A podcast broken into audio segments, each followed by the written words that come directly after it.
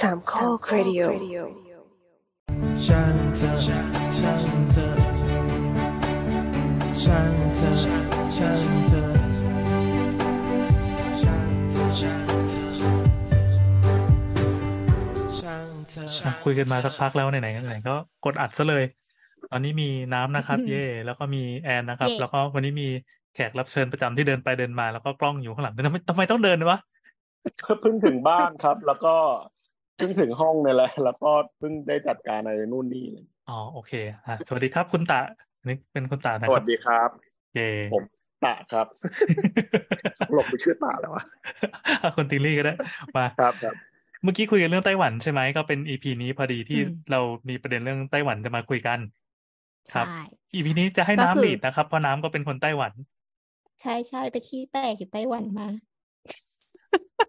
เฮ้ยน้ำน้ำไม่ไปไต้หวันมา น้ำไม่ไม่แก้มุกเลยอะไต้ไต้หวันไงก็แบบไชน่าสิงห์บุรีอะไรเงี้ยใต้นคือครถ้าสวรมัรนค์ฉายเกินสองครั้งอะพี่มันจะแบบ คนฟังเขายังไม่เคยได้ยินอันนี้ฮานะเว้ยอ่ามาอะแล้วโอเคทั้งทั้งสองท่านที่เกี่ยวข้องยังไงกับไต้หวันครับ คือ น้ำกลับมาจากไต้หวัน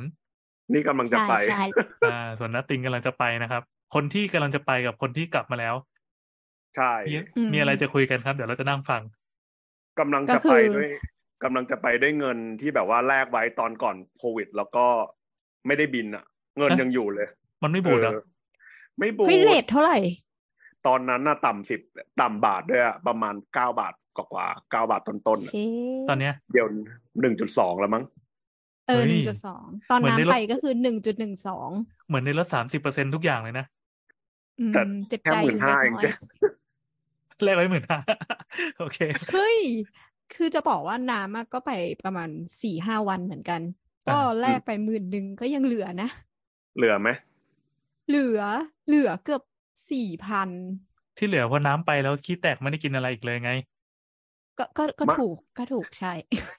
ไม่แต่ว่าแต่ว่าก็คือใบก็คือเหลือทุกครั้งนะแลกไปประมาณหมื่นห้านี่ก็จะเหลือทุกครั้งเลยค่าของชีพมันประมาณไหนอะคือเราไม่เคยไปเราไม่เคยไป ก็ คือเข้าไทยได้ไหมค่าของชีพเอาเอาตัดเรื่องการกินก่อนนะอ่า transportation น่ะ public transportation ถูกมากเหรอใช่ใช่ครอบคลุมและถูก ถูกประมาณไหน เราขึ้นก็อ่าขึ้นรถไฟ ขึ้นรถเมล์อะไรอย่างงี้ รถเมย์อ่ารถรถไฟฟ้าจากรถไฟฟ้าจากสนามบินนะครับ มาที่ตัวกลางเมืองไทเปอะรู้สึกว่าจะร้อยไม่เกินสองร้อยบาทอะร้อยแปดสิบมั้งอันนี้คือไกลขนาดไหนอะพอเทียบเทียบกับไทยได้ไหม ไกลกว่าสุวรรณภูมิมามามามาในเมืองกรุงเทพอะ ประมาณอ๋อน่าใช่จะประใช่มาณแบเป็บนเป็นชั่วโมงอะ น่าจะอ่าประมาณแบบ เอ่อวังน้อยมากรุงเทพอะไรประมาณนี้ห่วงน้อยเออโอเคเออเออประมาณอย่างนั้นอะ เออ ก็คือราคาก็ไม่แพงอะ เออ แล้วก็มีแบบอืมมีแบบมีแบบว่าลดตลอดเวลาเลยอะไรเงี้ยเออเออเออแล้วก็แล้วก็รถมงรถเมย์ก็ถูกมากใช่ไหมน้ ใช่ใช่ก็ก็ลองขึ้นรถเมล์มาแล้ว ก็อยู่ในหลักสิบสิบบาทเหมือนกันตีเป็นเงินไทยได้เลย เพราะว่าตอนไปราคาใกล้ๆกันเขาเขาเป็นรถร้อนปะอืมไม่ใช่รถมีแอร์รถแอร์ล้วนค่ะแอร์ล้วนค่ะ แล้วแบบก็เหมืคือนอเหมือนแบบวิธีที่ใช้ก็คือไปตอนนั้นไปห้าวันมั้งห้าวัน สี่คืนประมาณเงี้ย วิธีทำก็คือเอาเอาเงินนะใส่ easy card เป็นการ์ดเหมือนแบบบัตรแมงมุมบ้านบ้านเราอะแต่ว่าเขาใช้ได้ทั่วไปหมดเลยอย่านะใช่คำว่าบัตรแมงมุม มันครอบคลุมกว่านั้น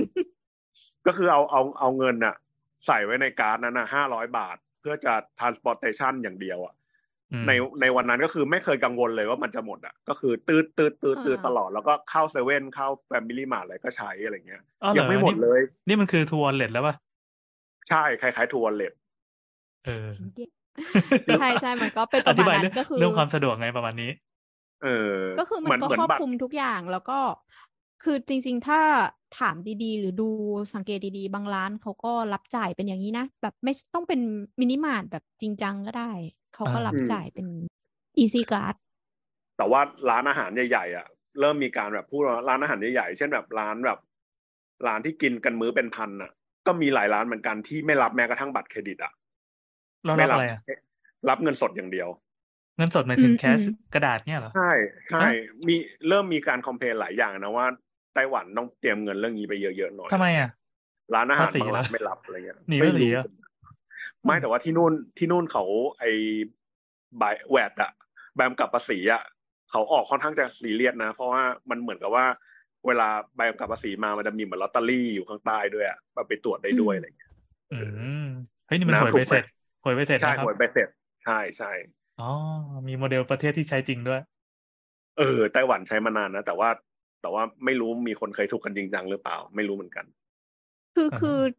เราอะเอาเก็บกลับมาเว้ยโดยที่ไม่รู้เรื่องรู้ราวอะก็คือมันจะมีตู้ตามมินิมาร์ทอะค่ะ คือเป็นตู้ที่ให้เราเอาใบเสร็จเนี้ย ไปสแกนแล้วมันจะดูว่าถูกหรือเปล่าเอ่ออัตรารางวัลอะไม่สูงมากก็คืออยู่ในหลักร้อยถึงพัน แค่นี้ ดอลลาอันนี้คือหวัน คือคือนานไหมก่อนจะมันจะออกมาเป็นงวดอะมันเป็นงวดแบบเราหรือว่ามันเช็คปั๊บเอแล้วก็ได้เลยเออมันจะเป็นงวดทุกๆสามหรือสองเดือนประมาณเนี้ยค่ะ แต่ว่ามันมีหลายเลข อ๋อ แล้วก็มาเช็คในแอปเนี้ยเหรอใช่ใช่ใช่มาแอปมีแอปอยู่แต่ว่าแอปเป็นภาษาจีนหมดเลยอะไรเงี้ยก็ใช้ไม่ได้วันนี้แสดงว่าเราก็ต้องเก็บพวกกระดาษใบเสร็จไปท่วมเลยดิ ใช่ใช่ใช่แต่นั่นว่าเก็บมาเยอะมากเลย แต่ว่าเงินรางวัลมันไม่เยอะหรือว่าอะไรพอมั้งหรือว่าบางคนก็แบบเหมือนแบบ มันจะมีอย่างที่น้าบอกมันจะมีตู้อยู่หน้าร้านที่จะแบบให้หยอดลงไปแล้วเดี๋ยวเขาจะเอาเนี้ยไปตรวจให้ถ้าเกิดถูกแล้วก็จะเป็นสาธารณกุศลอะไรประมาณอย่างนั้นนะมีเหมือนกันอ๋อใช่ใช่มีมีคนรับบริจาคใบเสร็จอยู่ เออเออดีว่ะน่ารักดีเออทำทำให้รู้ว่าไอ้แบบนี้มันก็มีที่เป็นรูปธรรมแล้วจริงใช่ที่ไต้หวันนะแต่ว่าเนี่ยรีเสิร์ชข้อมูลดูก็เหมือนแบบว่าคนก็คอมเพลนเรื่อง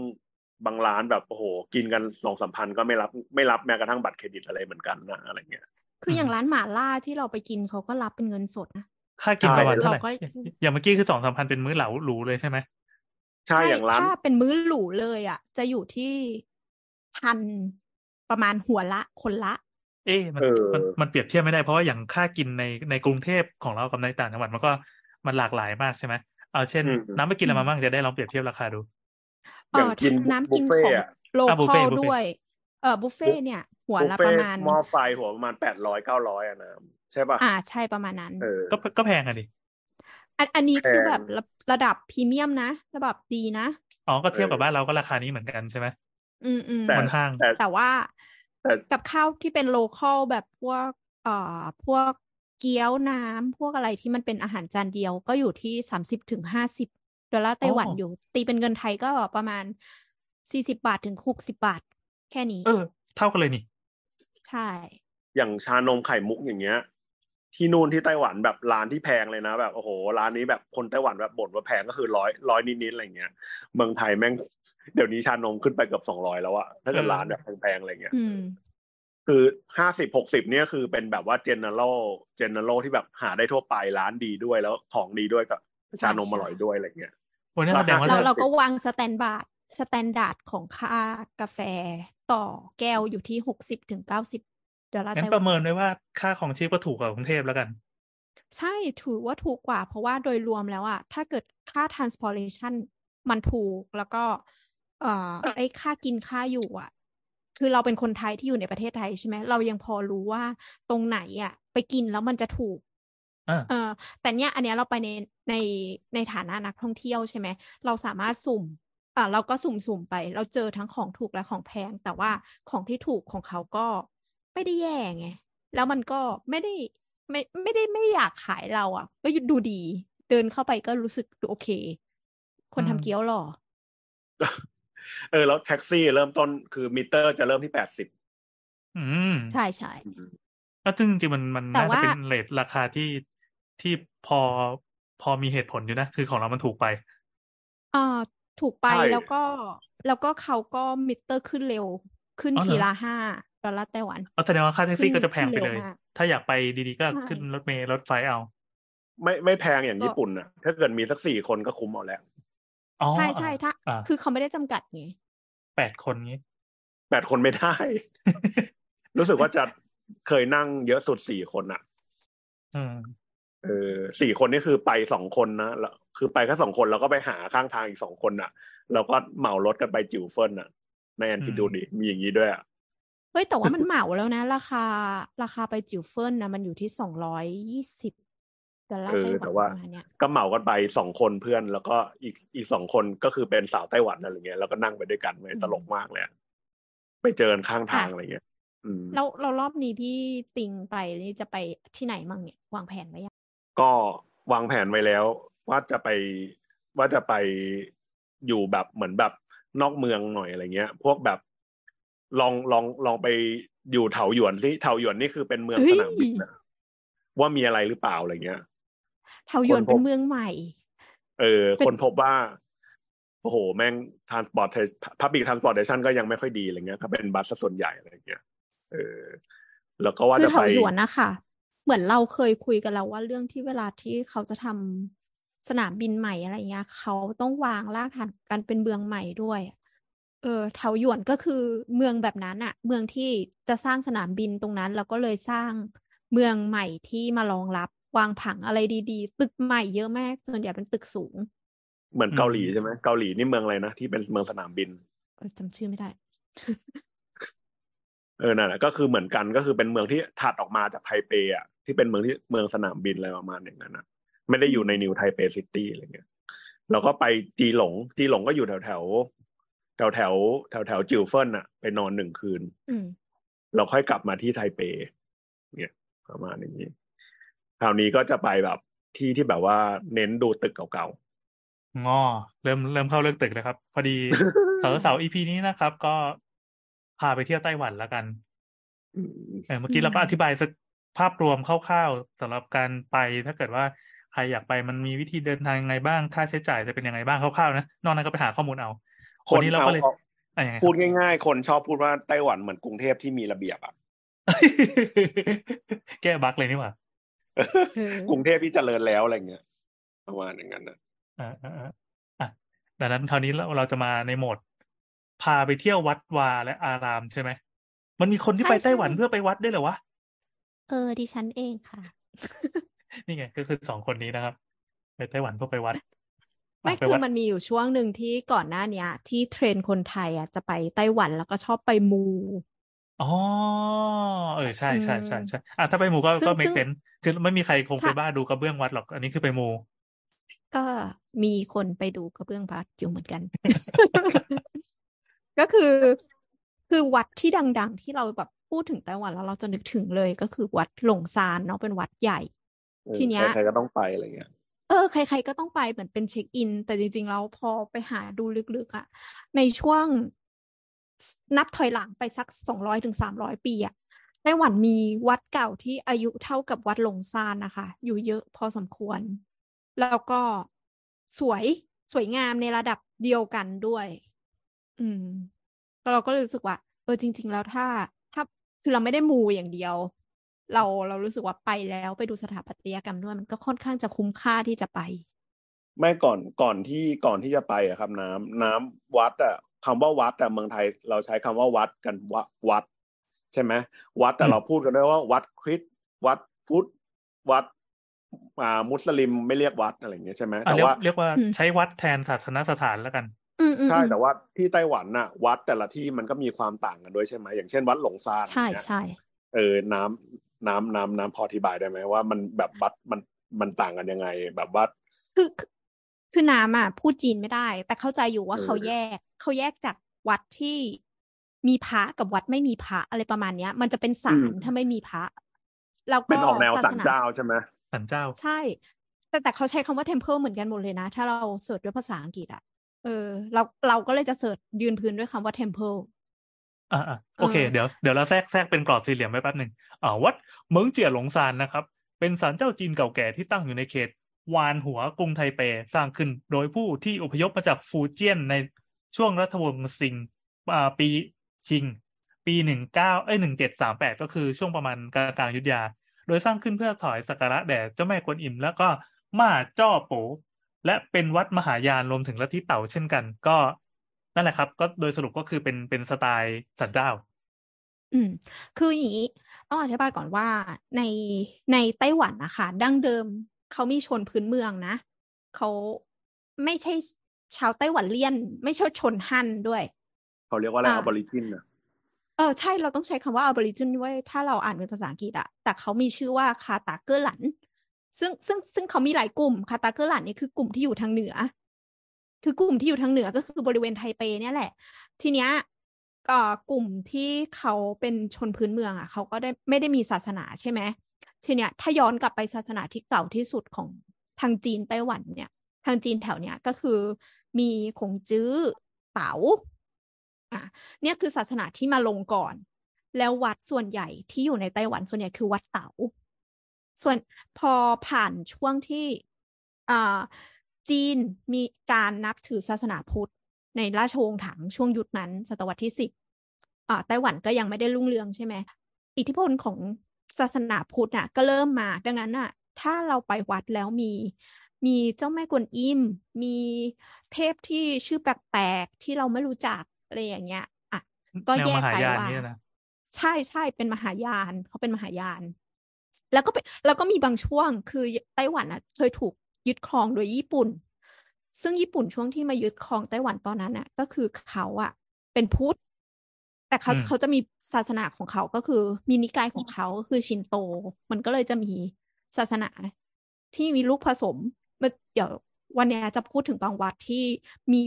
นับถือพิสุบางคน มันคือลูกผสมระหว่างความเต๋ากับความพุทธ เต๋าอะคือการบูชาคนอ่าแต่ว่าพอพุทธเข้ามาผสมปุ๊บอะ เราจะมองเขาเป็นเหมือนเหมือนคนที่ตรัดสรู้อะไรประมาณเนี้ยหมายถึงหมายถึงเอ่อบุคคลแบบนี้ใช่ไหม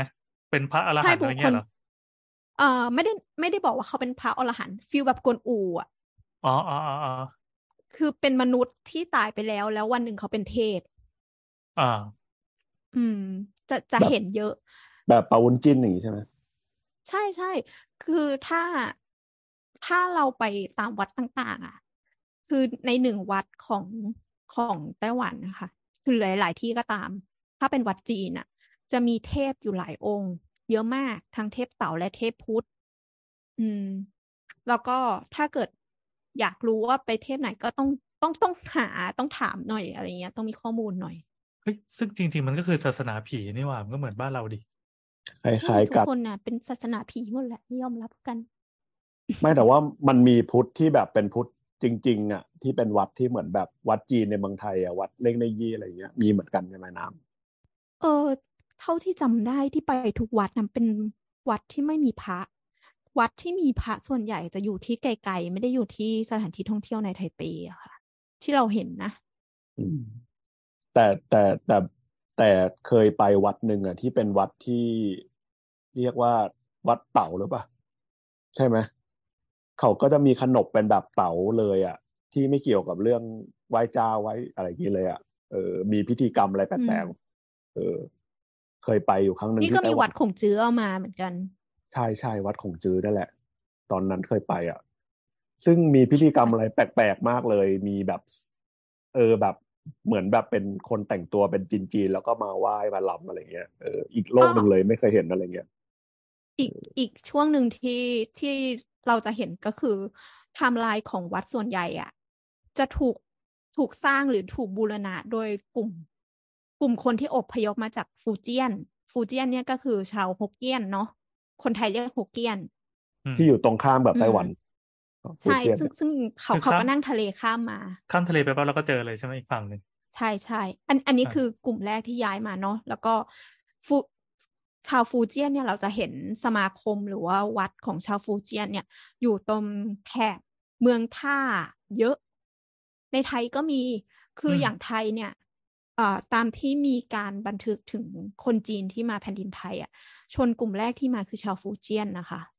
ตั้งแต่สมัยอยุธยาเลยอืมใช่ไหมเออใช่ใช่ชน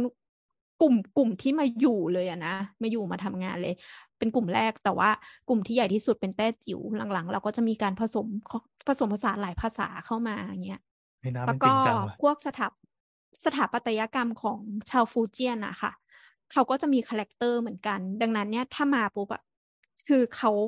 ตอนที่เหตุผลที่เขาอพยพมาจากแผ่นดินใหญ่อะมันคือช่วงเปลี่ยนผ่านของราชวงศ์หมิงเป็นราชวงศ์ชิง ซึ่งราชวงศ์หมิงคือชาวฮั่น ราชวงศ์ชิงคือแมนจู พอแมนจูที่ถูกมองว่าเป็นคนเถื่อนโดยคนในกำแพงมาตลอดอะเข้ามาปกครองในเมืองแล้วอะคนที่เป็นชาวฮั่นเขาก็เริ่มการอพยพ นี่คือละลอกแรกของการอพยพนะแต่มีหลายระลอก เช่นระลอกของการเปลี่ยนการปกครองมันจะเปลี่ยนกันหลายรอบใช่ไหมก็จะมีอพยพกันหลายครั้งอ๋อแล้วก็ดังนั้นเนี่ย พอชาวฟูเจียนที่อพยพมาเนี่ย ที่ชาวฟูเจียนเนี่ยนะคะ ก็คือเขาจะมีเกาะเกาะเล็กๆเกาะหนึ่งที่อยู่ใกล้ๆ เป็นเกาะที่มีการบูชาเทพองค์หนึ่งที่ชื่อว่าเทพหมาโจ อะก็คืออันนี้อันนี้เป็น original อยู่เกาะนี้เราจำชื่อไม่ได้แล้วว่าอยู่เกาะชื่ออะไร คือเป็นเกาะเล็กๆ โดยปกติแล้วอะคนชาวฟูเจียนที่อพยพมาไต้หวันนะคะเขาก็จะไปทุกปีไป สักการะ แต่ทีเนี้ยพอมันมีบางช่วงที่อ่า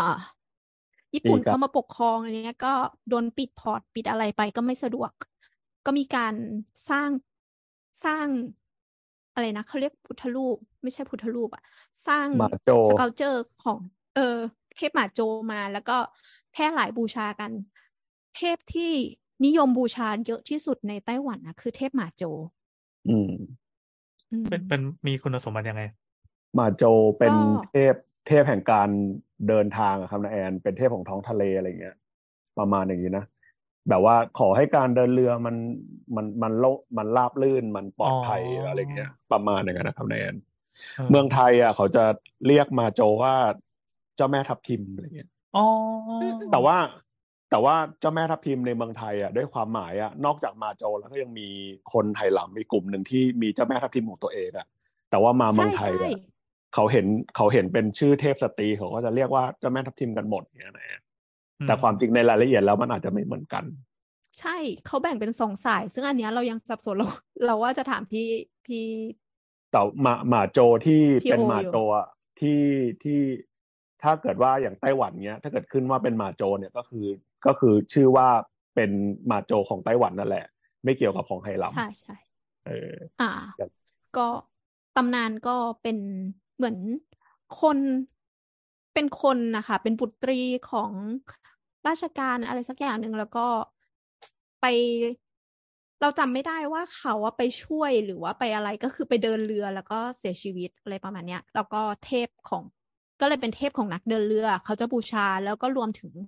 กลุ่มคนคือที่อเดี๋ยวพนะยพเสียมาเนาะเสียชีวิตนี่คือเรือล่มปะหรือว่าไงหรือว่าไปไม่ตายด้วยแน่เหตุใจผลอะอื่นคือน้ำกลัวว่าน้ำไปสลับกับแม่ทับทิม คือแม่ทับทิมก็เรือล่มอ๋อแล้วก็เอ่อถ้าเกิดว่าอย่างที่เมืองไทยอะครับนายแอนเอออย่างเช่นมาโจที่ดัง ๆอะก็คือที่ลงใช่ไหมอ่าใช่อืมลงอ่าอันนั้นคือมาโจเดียวกันกับมาโจที่ไต้หวันหรือว่ามาโจของฟูเจียนอะไรอย่างเงี้ยครับ ก็คือสมมติว่าแบบเหมือนแบบตรงนั้นมันเป็นท่าเรือที่คนจีนมาจากเมืองจีนนำขึ้นใช่ป่ะเขาก็เลยทำรูปเคารพเจ้าแม่มาโจเอาไว้นะครับอ๋อนี่อ่านในวิกิเขาบอกว่าประเทศไทยนะครับอืมหมาเจ้าโปคือเทพหมาโจเนี่ยอ่าอืมมักจะถูกเข้าใจผิดในหมู่ชาวไทยว่าคือเจ้าแม่ทับทิม ซึ่งความจริงแล้วคือเจ้าแม่ทับทิมแท้เนี่ยมีแท้เลยนะคือ จุ้ยบ้วยเนี้ย เป็นเทวีองค์หนึ่งซึ่งถือว่าเป็นใช่เทพแห่งท้องทะเลในการเดินเรือเช่นกัน ครับใช่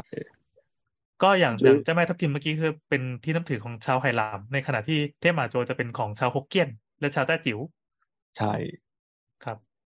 อย่างเช่น อย่างเช่นศาลมาเอ่อศาลเจ้าแม่ทับทิมของไหหลำที่จุ้ยโบเนียวนะก็คืออย่างที่ดัง ๆ ก็คือที่ตรงสะพานสังฮีอะครับ ตรงนั้นอันนั้นนะอ่าจุ้ยโบเนียวที่ไม่ใช่มาโจ ยากจัง ไม่ยากหรอก ก็คือจำมาไว้ว่ามาโจคือมาโจ เนี่ยครับใช่หมาโจก็คือหมาโจถ้าเกิดใครเคยไปฮ่องกงอะแล้วมันจะมีที่หนึ่งที่รีพ u สเบย์ใช่ไหมที่จะมีรูปเทพผู้หญิงองค์ใหญ่ ๆ อยู่ริมทะเลอะอันนั้นน่ะคือมาโจ อืม โอเคส่วนก็คือเทพหมาโจเนี่ย ก็ก็เหมือนเป็นเทพที่ได้รับการบูชาจากชาวไต้หวันน่ะ เยอะที่สุด อืม แล้วก็มีเทศกาลที่นำไปปั่นๆทุกคนบอกว่า ปีหน้าไปไต้หวันกันไหม ก็คือเป็นเทศกาลที่อ่าเขาเขาเรียกว่าการอะไรอะแสวงบุญ เพื่อเจ้าแม่หมาโจก็คือต้องเดินทางไปประมาณสิบสองวัดในเก้าวัน โดยใช้ฝ่าเท้าทั้งหมดในการเดิน อืม อยู่ที่ต้าเจียสนใจเปล่า อันนี้มันเดินเหมือนให้เกาแตกไปเลยเหมือนพี่งานไหว้พระไหว้พระเก้าวัดบ้านเราแล้วไงวะแต่ว่าเขามีเอออีอีเวนต์เป็นอีเวนต์ประจำปีอย่างเงี้ยเลย เหมือนขึ้นแต่เขาคือไม่วิชโกด เราเราก็รู้สึกว่า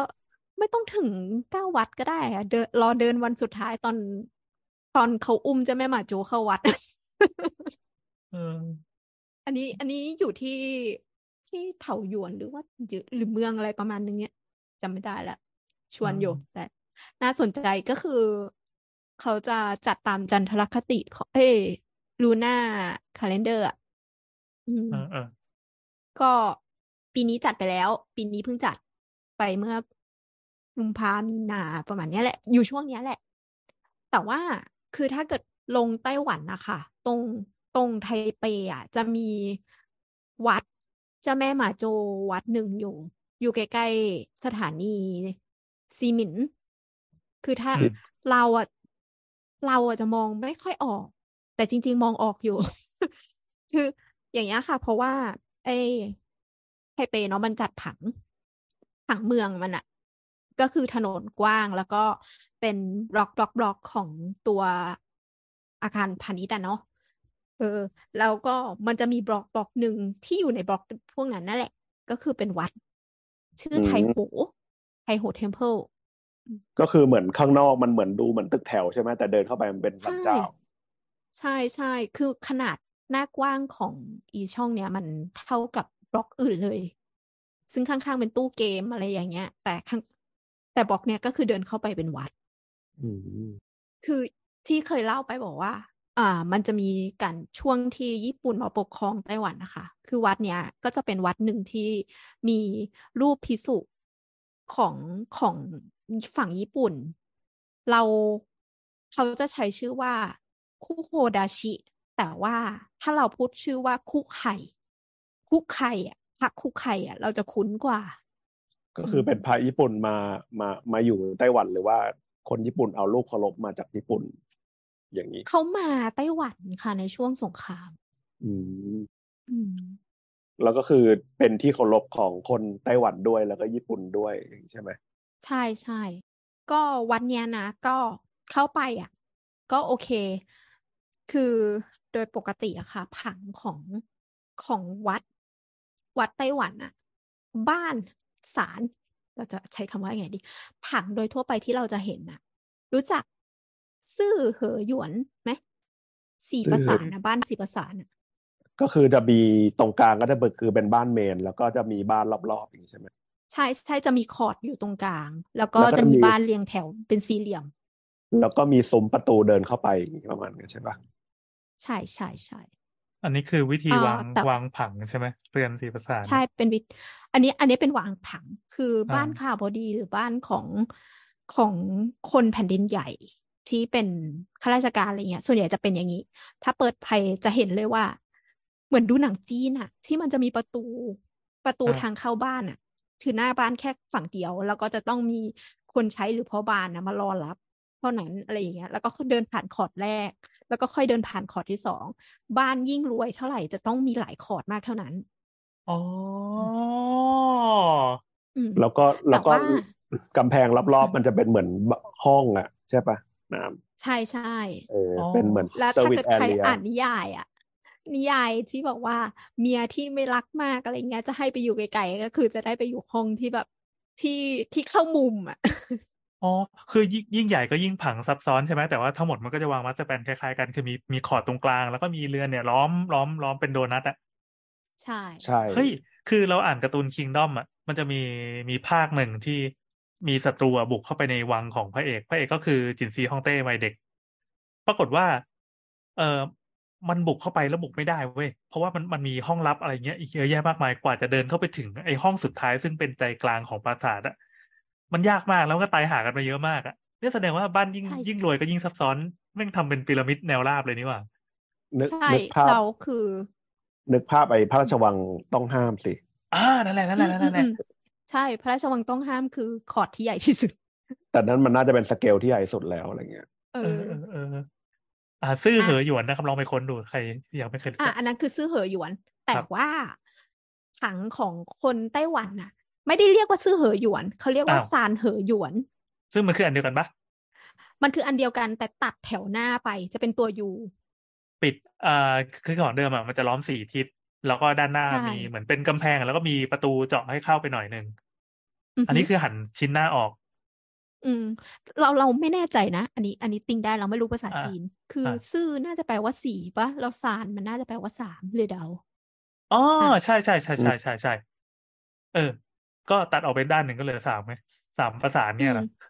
ใช่แต่ว่าวิธีคิดเดียวกันก็คือ ยิ่งบ้านรวยเท่าไหร่ก็คือคอร์ดเยอะเท่านั้น อืมอืมอืมอือืมมก็คือ อะ กลับมาที่วัดเทียนโห เทียนโหเนี่ยก็คือถ้าเดินเข้ามาจากประตูนะคะ ประตูอะก็คือมันเป็นช่องอาคารพาณิชย์เดินผ่าน ก็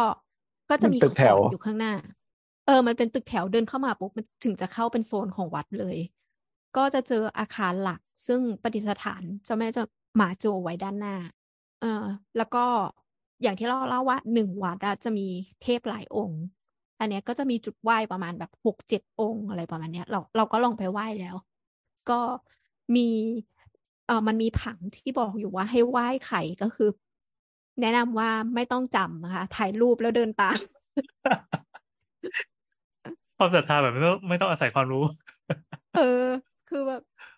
อยากคือถ่ายถ่ายรูปมาอยู่ ก็คือ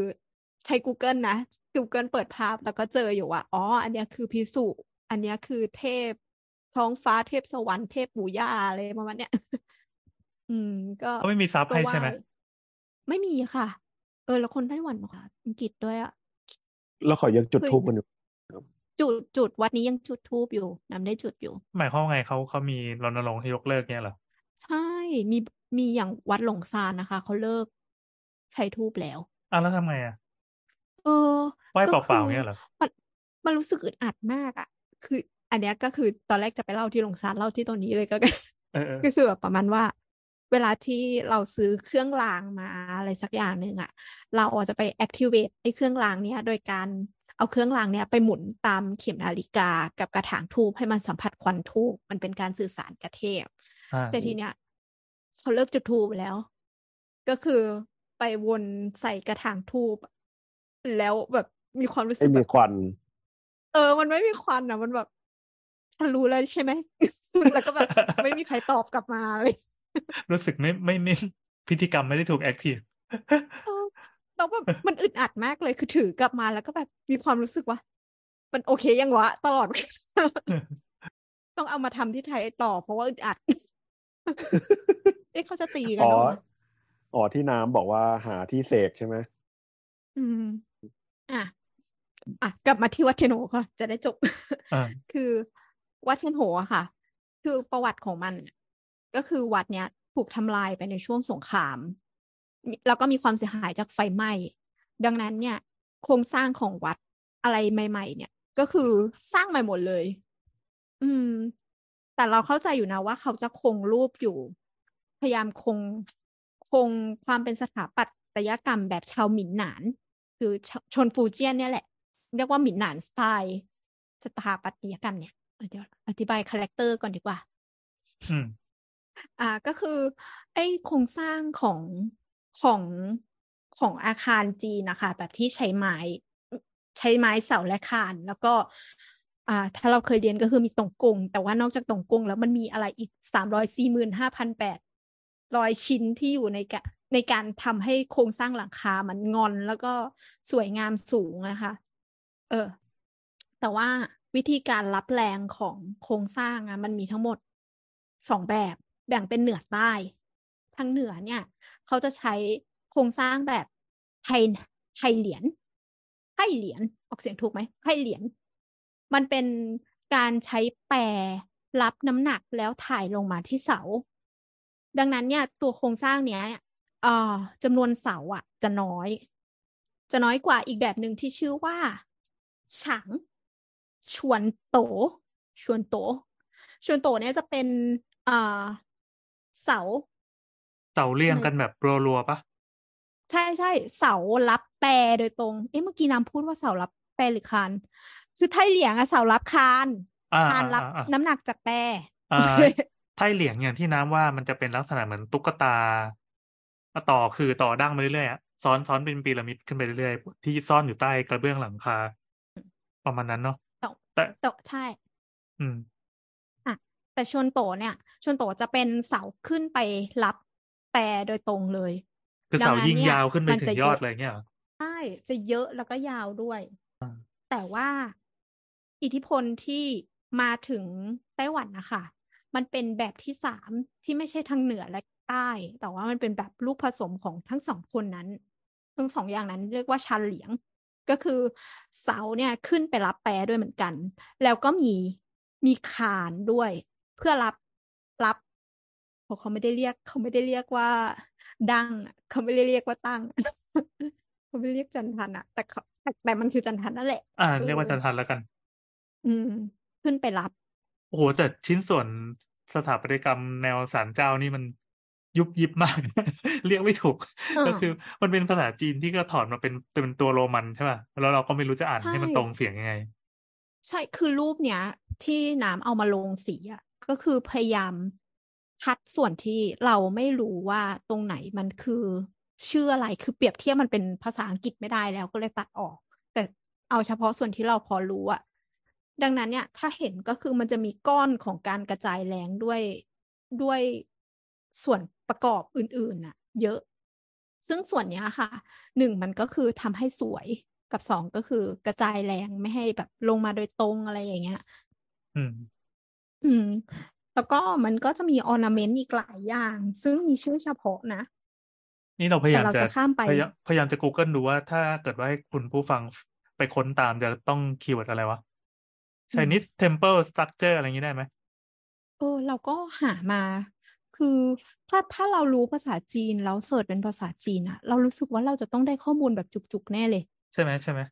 อันนี้พอค้นดูอืมมันก็พอมีที่เป็นสเปคให้อยู่หรอกแต่ว่ามันแปลเป็นภาษาอังกฤษมันก็จะงงๆนิดนึงแต่ก็ทำใช่ให้เห็นว่าใช่มันจะมีการต่อไม้อะไรที่แบบลึกล้ำพิสดารอะแล้วแล้วมันก็พอมันแปลเป็นภาษาอังกฤษอะ มันก็จะอย่างที่บอกว่ามันจะต้องถูก เชื่อมโยงไปให้เป็นส่วนประกอบที่เราคุ้นเคยอะอืมอืมเสาอะไรอย่างเงี้ยเออ มันก็จะทำให้บางทีมันก็เข้าใจผิดเออคือเรารู้สึกว่าบางทีมันอาจจะผิดความหมายไปบ้างอะไรเงี้ยเออเออใช่ใช่ใช่ใช่เพราะว่ามันมีการแปล เช่นแบบอย่างเสาก็แปลเป็นเป็นคอลัมน์เลย แล้วก็ข้างบนเสาที่มีคานเสียบ มันก็ถูกเรียกว่า ถูกเรียกว่าคาน ซึ่งจริงๆมันไม่ใช่ อืมเออแต่ก็พอพอเทียบเคียงได้อยู่ เอ้ยแต่แบบลูกผสมของอืมน้ำเนี่ยคือเห็นแล้วก็งงมากมัน เออมันผสมทำไมวะ เราเข้าใจว่ามันจะผสมเพื่อลดจำนวนเสาอ๋อลงอ่า ย้อนกลับไปอีกทีหนึ่งคือแบบแรกที่น้ำว่ามันชื่ออะไรก็ไม่รู้ ที่เป็นเป็นขื่อทำหน้าที่รับแปลโดยตรงอ่า ที่เป็นโซนอืมฝั่งทางเหนือเขาใช้กันใช่ไหมมันจะเป็นเสาค่ะที่เป็นเสาต้นๆใหญ่ ๆ เพื่อรับน้ำหนักไอ้ส่วนโครงสร้างที่มันซ้อนทับซ้อนทับ เกยกันไปเรื่อยๆ จนกลายเป็นหลังคางอนๆ แต่แบบที่สองชื่ออะไรนะขออีกที ชวนโต ชวนโต อ่า มันจะเป็นเสาเล็กๆ ที่เป็นไม้ท่อนเล็กลงมาหน่อยหนึ่ง แต่ว่าเน้นอาศัยแบบจำนวนเยอะๆ เพื่อวางเรียงกัน แล้วก็เสียบเข้าไปถึงใต้ใต้หลังคาใต้กระเบื้องเลย นอกนั้นก็มีโครงสร้างที่มาซอยซอยซอยมันอีกทีหนึ่งแต่อย่างที่สามอะ มันคือเอาข้อดีของทั้งสองอย่างมารวมกัน คือ เคลียร์พื้นด้านล่างให้เป็นเสาต้นใหญ่ ๆ วางห่างๆกัน แล้วไปแน่นข้างบนแทนอืมไอ้เสาเนี่ยยิงขึ้นไปถึงบนสุด แต่ว่าข้างบนเนี่ยซอยเล็กๆเพื่อไปไว้รองรับโครงหลังคาอีกทีหนึงประมาณนั้น อะ อธิบายให้เห็นภาพรวม ตอนนี้จะไปต่ออืมอะอ่า ส่วนสังเกตต่อไปที่เราจะเห็นในสถาปัตยกรรมแบบหมินหนานก็คือ ตอนที่มันมีการพัฒนาไต้หวันนะคะ มันเข้ามายุค เกือบจะอุตสาหกรรมแล้วเนาะศตวรรษที่สิบเจ็ดสิบแปดสิบเก้าเนี่ย ช่วงเนี้ย ก็มีการใช้อิฐเผาแล้วอืมอืม ดังนั้นเนี่ย เราจะเห็นการใช้อิฐเผาในการทำผนังแล้ว มันจะมีเลดบริด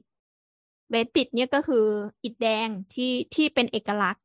มันจะมีอาคารหนึ่งด้วยใช่ไหมที่อยู่ในไทเปอะชื่ออะไรเลดบริดเฮาส์หรืออะไรประมาณเนี้ยเลดเฮาส์ใช่ไหมที่อยู่เออที่อยู่ที่ที่ซีมันติงใช่ปะ ใช่ใช่ค่ะ เออรู้สึกว่าจะอันเป็นั้นนก็เป็ตึนกแดงสักอย่างนึงอะใช่ตึกแดงอันนั้นก็คือใช้อิฐแดงในการก่อ แล้วก็สร้างในช่วงสงครามโลกประมาณนั้นเอหมายถึงอเอาแล้มาวก็เอามาเอามากรุเป็นเหมือนกระเบื้องผนังเนี่ยเหรอเออเป็นผนังเลยค่ะ เป็น wall bearing เลย เลอไม่ใช่เป็นบางๆข้าวเกรียบใช่ไหมอันนี่เป็นก้อนๆเลยเงี้ยนะ ใช่เป็นก้อนโอ้ๆอืม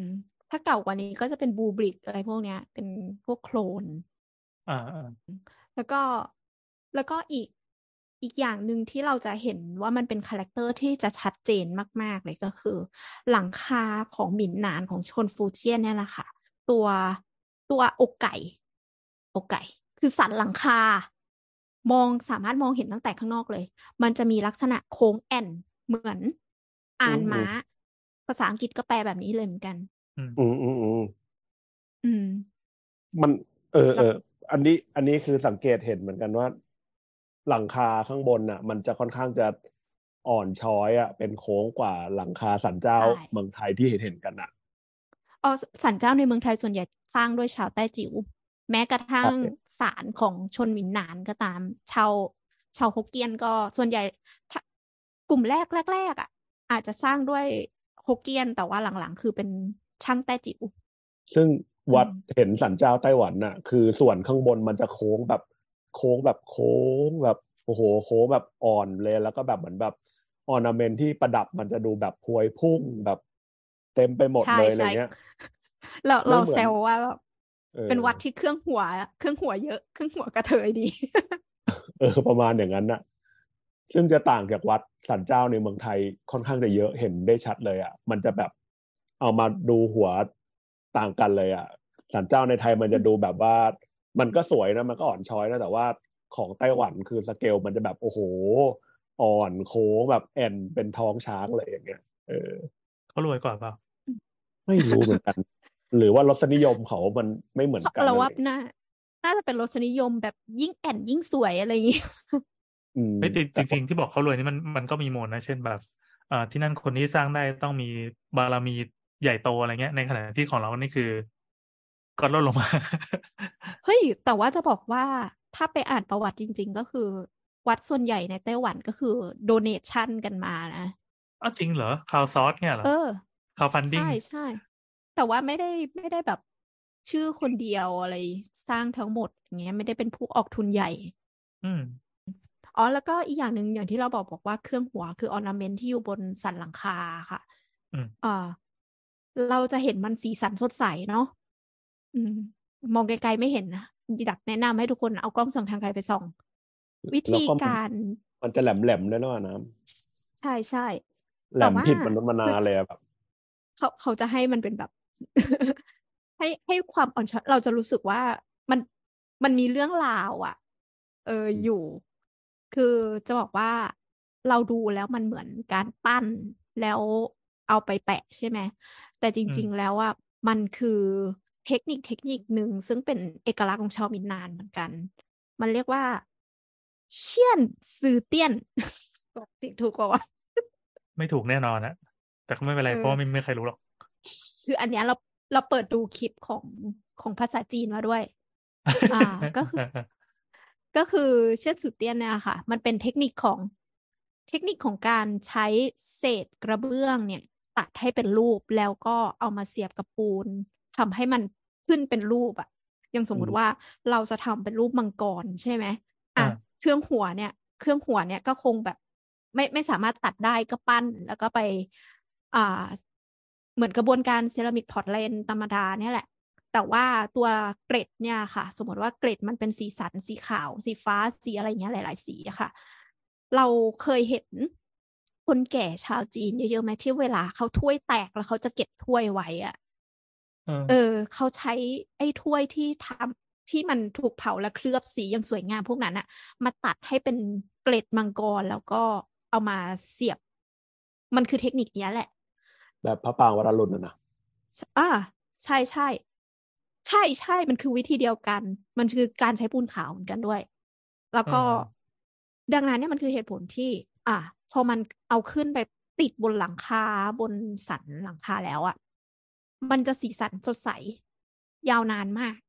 อืมเพราะว่าเป็นเพราะมันเป็นถ้วยพอร์สเลนอย่างนี้ใช่ไหมใช่ มันคือการ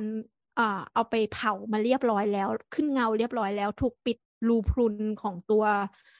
เซรามิกไปเรียบร้อยแล้วอะค่ะอืมพออืมพอนึกภาพออก ถ้าเกิดว่าพูดถึงคล้ายๆพระปรางวัดอรุณก็เออพอนึกภาพออก เรา เราไปหลายวัดแล้วเจอวัดสวยมากๆ เราเราตอนที่ข้ามเป็นหัวไปเลยแล้วแล้วกันเนาะใช่วัดต่อไปวัดอะไรน้ำวัดต่อไปนะคะ คืออ่า Confucius Confucius Temple Confucius อืมนี่คือคือขงจื้อหรือเต๋าขงจื้อขงจื้อค่ะขงจื้อเนาะคือวัดเนี้ยก็นั่งรถไฟจากซีเหมินซีเหมินน่ะ ไปลงสายสีแดงแล้วก็เปลี่ยนไปสายสีแดงนะ แล้วก็ไปลงสถานีหยวนซาน คือเมืองเนี้ย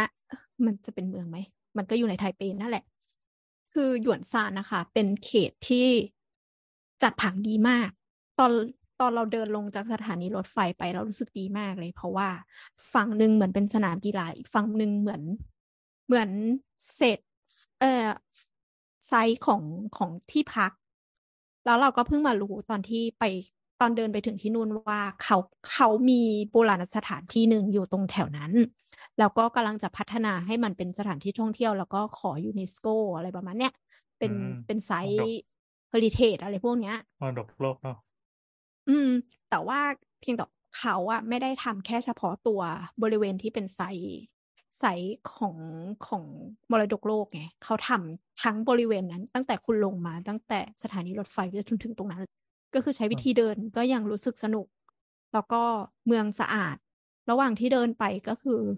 เห็นเลยว่ามีรถที่มาพ่นน้ำขัดน้ำทำความสะอาด แล้วก็ตอนที่น้ำไปอะคือเดือนกุมภาอืม ก็อากาศกำลังเย็นๆอยู่อะก็คือเขาก็มาล้างนะ ถนนสะอาดมากฟุตบาทสะอาดมากอืมคือพอหลังจากเดินจากสถานีหยวนซานนะคะ ไปเรื่อยๆอะ แล้วเราจะเห็นเลยว่ามันจะมี จู่ๆก็จะมีกำแพงที่อยู่ทางขวามืออะสีแดงแป๊ดขึ้นมา นั่นคือด้านข้างของวัดของจื้อ ซึ่งซึ่งอะอย่างที่บอกว่ามันเป็นพื้นที่เก่า คือวัดเนี้ยก็ถูกสร้างมาประมาณแบบสองร้อยปีที่แล้วอะไรก็เรารู้จักคงจื้อกันเนาะว่าคงจื้อก็เป็นปราชญ์ที่อยู่มาเป็นหลายพันปี แล้วก็เป็นเหมือน หลักในการใช้ชีวิตของคนจีน อะไรอย่างเงี้ยซอดแสสอดแสดแสสอดซอดแสกสอดแทรกสอดแทรกโอเคสอดแทรกอยู่ในวิถีชีวิตหลาย ๆ อย่างของเขาคำสอนของเขา อันเนี้ย ก็คือวัดเนี้ยก็ไป ก็คือ ไอ้ไอ้ตัวที่พอเดินผ่านไปแล้วเห็นกำแพงแดงๆเลยอะ มันก็คือแบบเหมือนเป็นคำคติอะไรของเขาอะ ที่เขียนเป็นภาษาจีนที่เราอ่านไม่ออก อ่าน แล้วก็มีให้อ่าน แล้วก็คำแปล แล้วก็แข่งกระด้างซาบซึ้งไม่ได้อยู่ฮะพอเดินเลยทางนั้นออกมาค่ะ แล้วก็จะเห็นว่าผังของมันน่ะ ก็คือ อันนี้จะผังไม่เป็นซื่อเหอหยวนหรือซานเหอหยวน ก็คือมันเคยเป็นสถานศึกษามาก่อน ในช่วงที่ชาวฮั่นนะย้ายมาไต้หวันกลุ่มแรก ๆอะค่ะ ดังนั้นเนี่ยความเป็นสถานศึกษามันก็จะมีลำดับเลเวลเยอะ แล้วเราก็จะเห็นว่าอ่าเขามีประตูเยอะ ประตูเขาอืมมีชื่อด้วยนะเออแล้วก็มีความหมายด้วยแต่จำไม่ได้ไปหาอ่านเอามีใบพับอยู่ เราก็เอาโบรชัวร์มาอ่านอยู่ ก็คือพอเดินทะลุไปปุ๊บอะ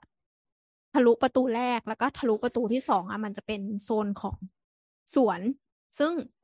อะส่วนเนี้ยมันก็จะมีคตินิยมแล้วก็ความหมายในแบบของจื้อ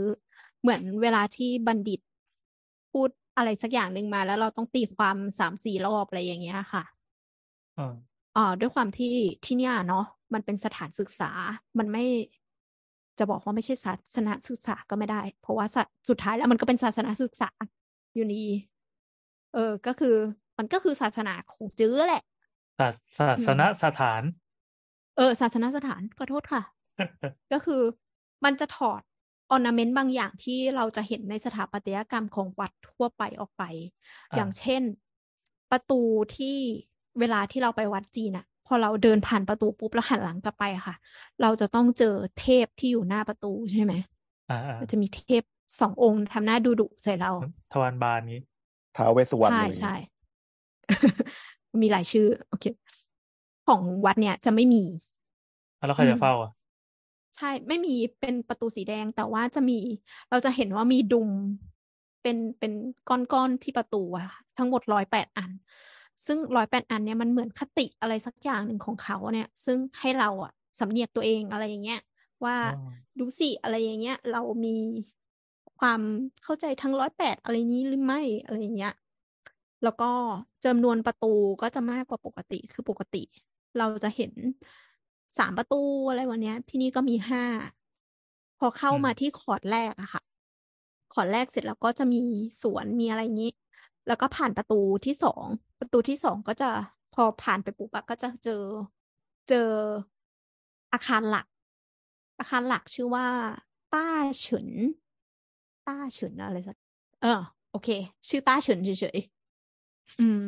ซึ่งซึ่งอาคารหลักเนี้ยค่ะ เขาก็ได้รับการบูรณะมาแล้วรอบหนึ่งเอ่อที่ตอนน้ำไปอะ ก็คือวัดเนี้ยเขามีอาสาที่เป็นชาวไต้หวัน มีทั้งวัยรุ่นแล้วก็คนแก่ที่มาช่วยอธิบายให้นักท่องเที่ยวเข้าใจถึงที่นี่ด้วย ซึ่งซึ่งตอนนั้นก็มีคุณลุงคนหนึ่งเข้ามาคุยกับเรา ก็พูดภาษาอังกฤษไม่ค่อยได้ แต่ว่าก็พยายามสื่อสารอย่างเต็มที่ เขาก็อธิบายว่า เออเนี่ยต้าเฉินน่ะ มันเป็นที่สถิตของมันที่ประดิษฐานของ เออเหมือนคำพูดที่เป็นแกนหลักของหงจื้อ อืม ซึ่งถ้าเราเข้าไปปุ๊บอะเดินเข้าไปแล้วเราจะเห็นโต๊ะโต๊ะหนึ่งที่เป็นสีดำอะก็คือโต๊ะนั้นน่ะเออเจียงไคเชกอะไต้หวันมีบุคคลสำคัญอีกคนหนึ่งก็คือเจียงไคเชกค่ะ อ่าอ่า อ่าจียงไคเชกเนี่ยเคยมาเขียนคำนิยมบนนี้ด้วยอะไรอย่างเงี้ย ซึ่งซึ่งอันเนี้ยอาคารหลัก ก็ถ้าเงยหน้าขึ้นไปข้างบนนะคะปุ๊บอะเราจะเห็นตัวที่มันเป็นเป็นเขาเขาเรียกว่าพาโกดา มันเป็นเจดีย์อะแต่ว่าจริง ๆ มันก็ไม่ใช่รูปลักษณ์ของเจดีย์ไปสักทีเดียวนะ เออ มัน มัน เรา เราเห็นมันเป็นหลุม เป็นหลุมขึ้นไปใช่ไหมแต่จริง ๆ แล้วอะเออมันอะมีทั้งหมดเจ็ดชั้น ซึ่งซึ่งคติพอพูดอย่างเงี้ยปุ๊บอะมันเหมือนกับวัดพุทธเลย ที่เราพูดว่า เออฐานย่อเท่าไหร่มีความหมายเท่าไหร่เออของเขาก็มีเหมือนกัน แต่ว่าเพียงแต่ว่ามันอยู่ข้างใน หมายถึงเราเข้าไปข้างในแล้วก็เงยหน้ามองเนี่ยเหรอแล้วเพดานมันซ้อนขึ้นมาอย่างเงี้ยเหรอใช่เป็นเหมือนฝ้าใช่หลงนี่ใช่ไหมน้เออเออเออใช่ เออซึ่งส่วนเนี้ยก็จะอยู่ตรงกลางพอดี แล้วก็อ่าตัวอาคารเนี้ยค่ะ มันถูกรีโนเวทมาแล้วครั้งหนึ่งอ่าพวกชิ้นส่วนบางอย่างที่มันชำรุดอะเขาถอดออกไปอืมมันจะมีคานอันหนึงที่สำคัญ ซึ่งตอนเนี้ยมันถูกถอดออกไปแล้ว แต่ว่าเขาเอาไปวางอยู่ด้านหลังให้เราชม คือคานอันเนี้ยเวลาที่เราเดินเข้ามาคานอันเนี้ยมันจะอยู่บนหัวเราเป็นอันแรก ซึ่งปกติแล้วคานอันเนี้ยในหลาย ๆ วัดนะคะ จะมีการวางยันปากว่า ปากก้อออกเสียงถูกไหมมันคือยันยันสี่ทิศยันแปดทิศอะค่ะ ที่ที่เราจะเห็นบ่อย ๆ ในหนังจีนน่ะเออ อยู่เหนือหัว อันเนี้ยก็คือถ้าคานทุกวัดน่าจะมี อืม อืม ทีเนี้ยพออาคารเนี้ยคืออาคารหลัก แต่ว่าอาคารข้างหลังค่ะ ก็เป็นอาคารสำคัญเหมือนกัน คือมันจะมีแถวหลังแล้วก็แถวด้านข้าง แถวด้านข้างเนี่ย ในอดีตมันก็จะเป็นห้องศึกษาต่างๆนะ แต่ปัจจุบันเนี้ยมันก็ถูกใช้ให้กับชุมชนโดยการเป็นห้องแสดง แสดงศิลปะร่วมสมัยอะแสดงความสัมพันธ์นิตยอ่านิทรรศการเกี่ยวกับจียงไคเชกแล้วก็อ่าหงจื้อนะคะในชั่วโมงการสอนของเขาว่ามันไม่ได้มีแค่เฉพาะนัก วิชานักปราชญ์คือวิชานักปราชญ์ของการเป็นนักปราชญ์ของจีนอะมันครอบคลุมหลายอย่าง มันรวมทั้งเรื่องใช้อาวุธ ใช้ภูกันเล่นดนตรีอะไรพวกนี้ด้วย เอ่อดังนั้นเนี่ยมันก็จะมีห้องแสดงอะไรหลายอย่าง เช่น แสดงธนูแสดงอาวุธอะไรอย่างนี้ด้วย ส่วนห้องข้างหลังอะค่ะ ก็คือ ก็เป็นห้องบูชาบรรพชน ซึ่งก็สืบทอดมาจากกลุ่มแรกๆเนี่ยแหละ ที่มาก็คือเป็นสายเขาเขาเขาบอกว่าเขาเป็นสายเลือดของของจื้อนะอืมอืมก็วัดนี้ก็เป็นวัดที่สวยระดับหนึ่งแล้วก็มันดีตรงที่ว่าเขามีคนมาคอยอธิบายให้เรา อืม แล้วก็มีแผ่นพับอะไรนะ ถ้าเกิดฟังไม่รู้เรื่องยังไง ก็เอาแผ่นพับมาอ่านต่อเราก็เก็บแผ่นพับมาหมดเลยำเสียเงินเข้าได้มาสักสี่ลังเสียเงินเข้าไหมเข้าฟรีปะฮะฟรีฟรี ฟรีเออฟรีอันอันนี้คล้ายๆที่มรดกโลกแบบยุทธยาอะไรอย่างเงี้ยนะไปถึงว่าก็จะมีเด็กกรูเข้ามาอะแล้วก็อธิบายอืมเป็นภาษาอังกฤษ แล้วก็พอเดินออกมาจากวัดเนี้ยค่ะ หันไปทางขวามือ ใกล้ๆกันใกล้มากใกล้มาก จะข้ามมีถนวัดนไปอีกใช่วัดไหมหนึ่งอยู่ ใช่ มีวัดอีกวัดหนึ่งอยู่ ชื่อวัดเป่าอัน เปาอันวัดเนี้ยก็คือเป็นวัดที่เก่าแก่อีกวัดหนึ่งแต่เป็นวัดเต๋าอืม คือถ้าหันไปปุ๊บไปเจอปุ๊บก็จะต้องสะดุดเลยเพราะว่ามันมีความมีมนต์ขลัง เป็นวัดที่ดูเก่านะสีมันจะทุมๆมากเลย แต่ว่าในในความเก่าของเขาอะมันมันดูสะอาดและเรียบร้อยและสมบูรณ์ด้วย อืม ประวัติของแปลนของวัดเนี้ยนะคะ ก็คือเป็นลักษณะของสี่เหลี่ยมที่ซ้อนกันสองอัน เขาจะอธิบายแปลนของวัดเนี้ยว่า มันเป็นอักษรของคำว่าหุยซึ่งแปลว่ากลับ อืม ซึ่งวัดเนี้ยเขาก็อธิบายอยู่ว่า เขามีแนวเสาที่เราบอกว่าเป็นโครงสร้างชาเหลียนเนี้ยทั้งหมดสิบเอ็ดอัน ซึ่งปกติแล้วอะถ้าเราไปนับตัวตัวแนวเสาอะค่ะ ถ้าเลขที่เขานิยมใช้อะหมายถึงใช้แล้วดีอะเหมือนบันไดเราอะต้องเป็นเลขคี่อันนี้ก็เหมือนกันก็คือเลขคี่เหมือนกัน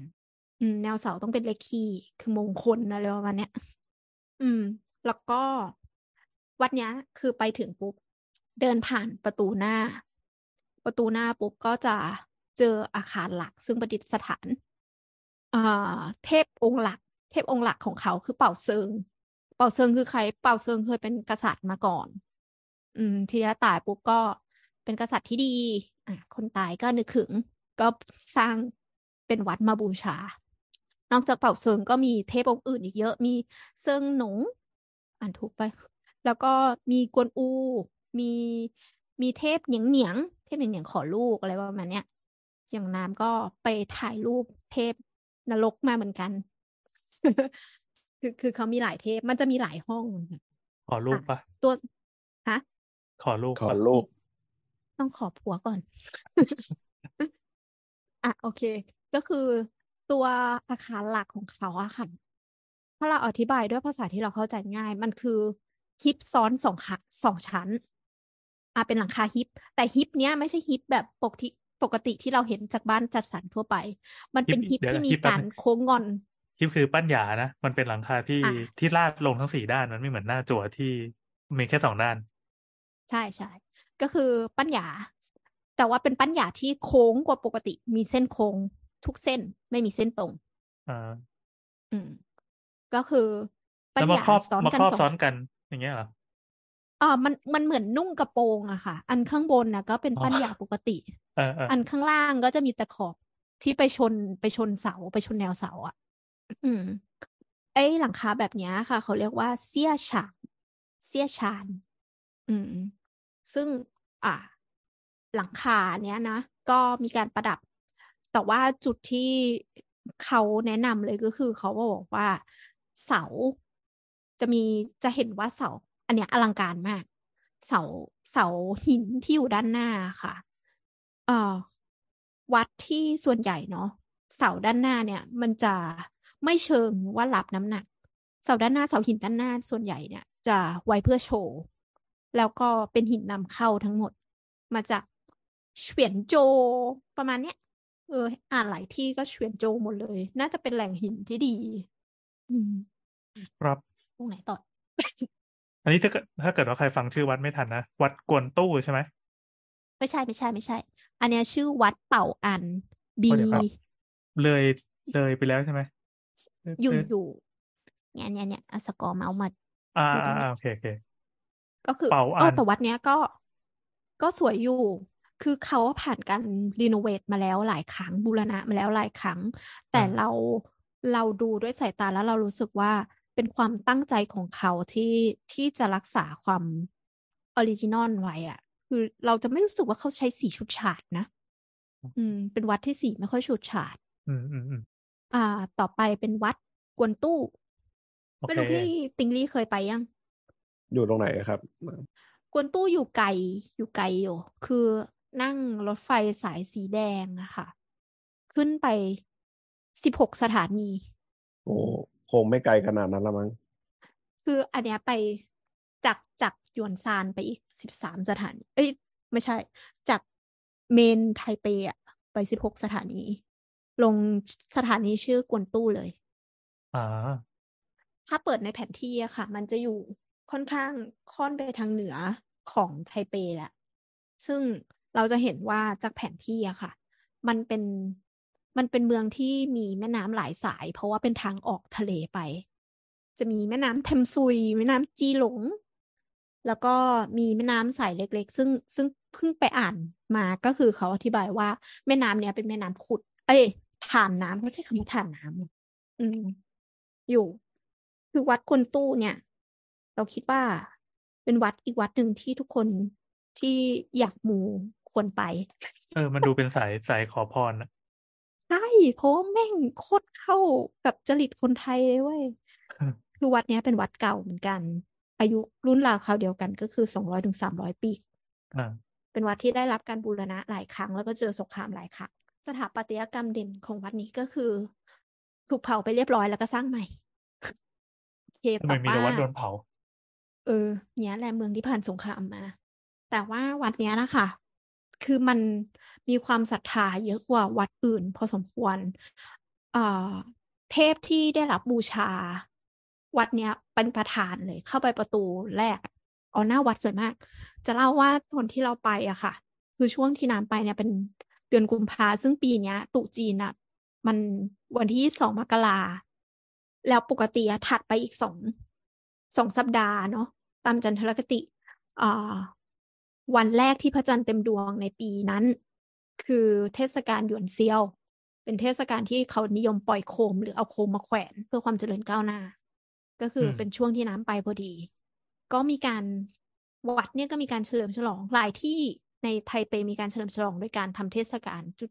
โคมกันอะไรอย่างเงี้ยวัดนี้ก็เหมือนกันก็คือถึงมันเทจะชื่อเทศกาลกวนตู้ก็ตามนะ แต่ว่ามันอยู่ห่างจากสถานี เอ้ยเออ ถึงมันจะชื่อวัดกวนตู้ แต่ว่ามันอยู่ห่างจากสถานีกวนตู้ประมาณหนึ่งกิโลกว่าค่ะ แล้วก็เอ่อตอนเดินนะก็คือโคตรจะไม่มั่นใจเลย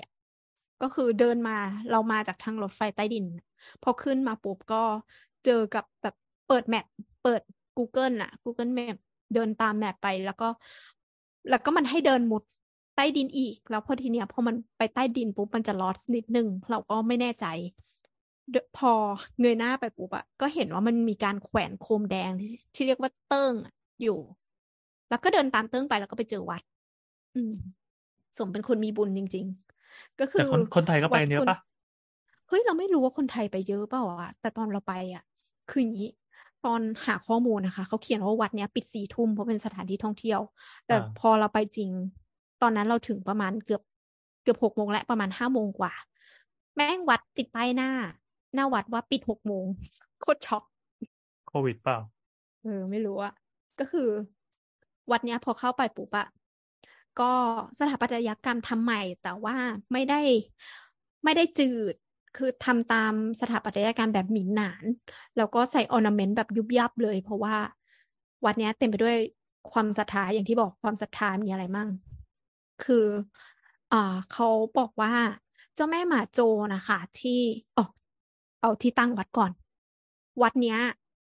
เมื่อก่อนอะมีต้นไทรอยู่หน้าวัดสามสามต้นอ่าทีเนี้ย ต้นไทรต้นเนี้ยก็ตายแล้วก็ถูกไฟเผาภายในคืนหนึ่ง ซึ่งคนที่อยู่แถวเนี้ยเขาก็มองว่ามันเป็นเอ่อลางร้าย แล้วก็เป็นลางร้ายจริงๆ เพราะสุดท้ายแล้วญี่ปุ่นก็มายึดไต้หวันอือืมมแล้วก็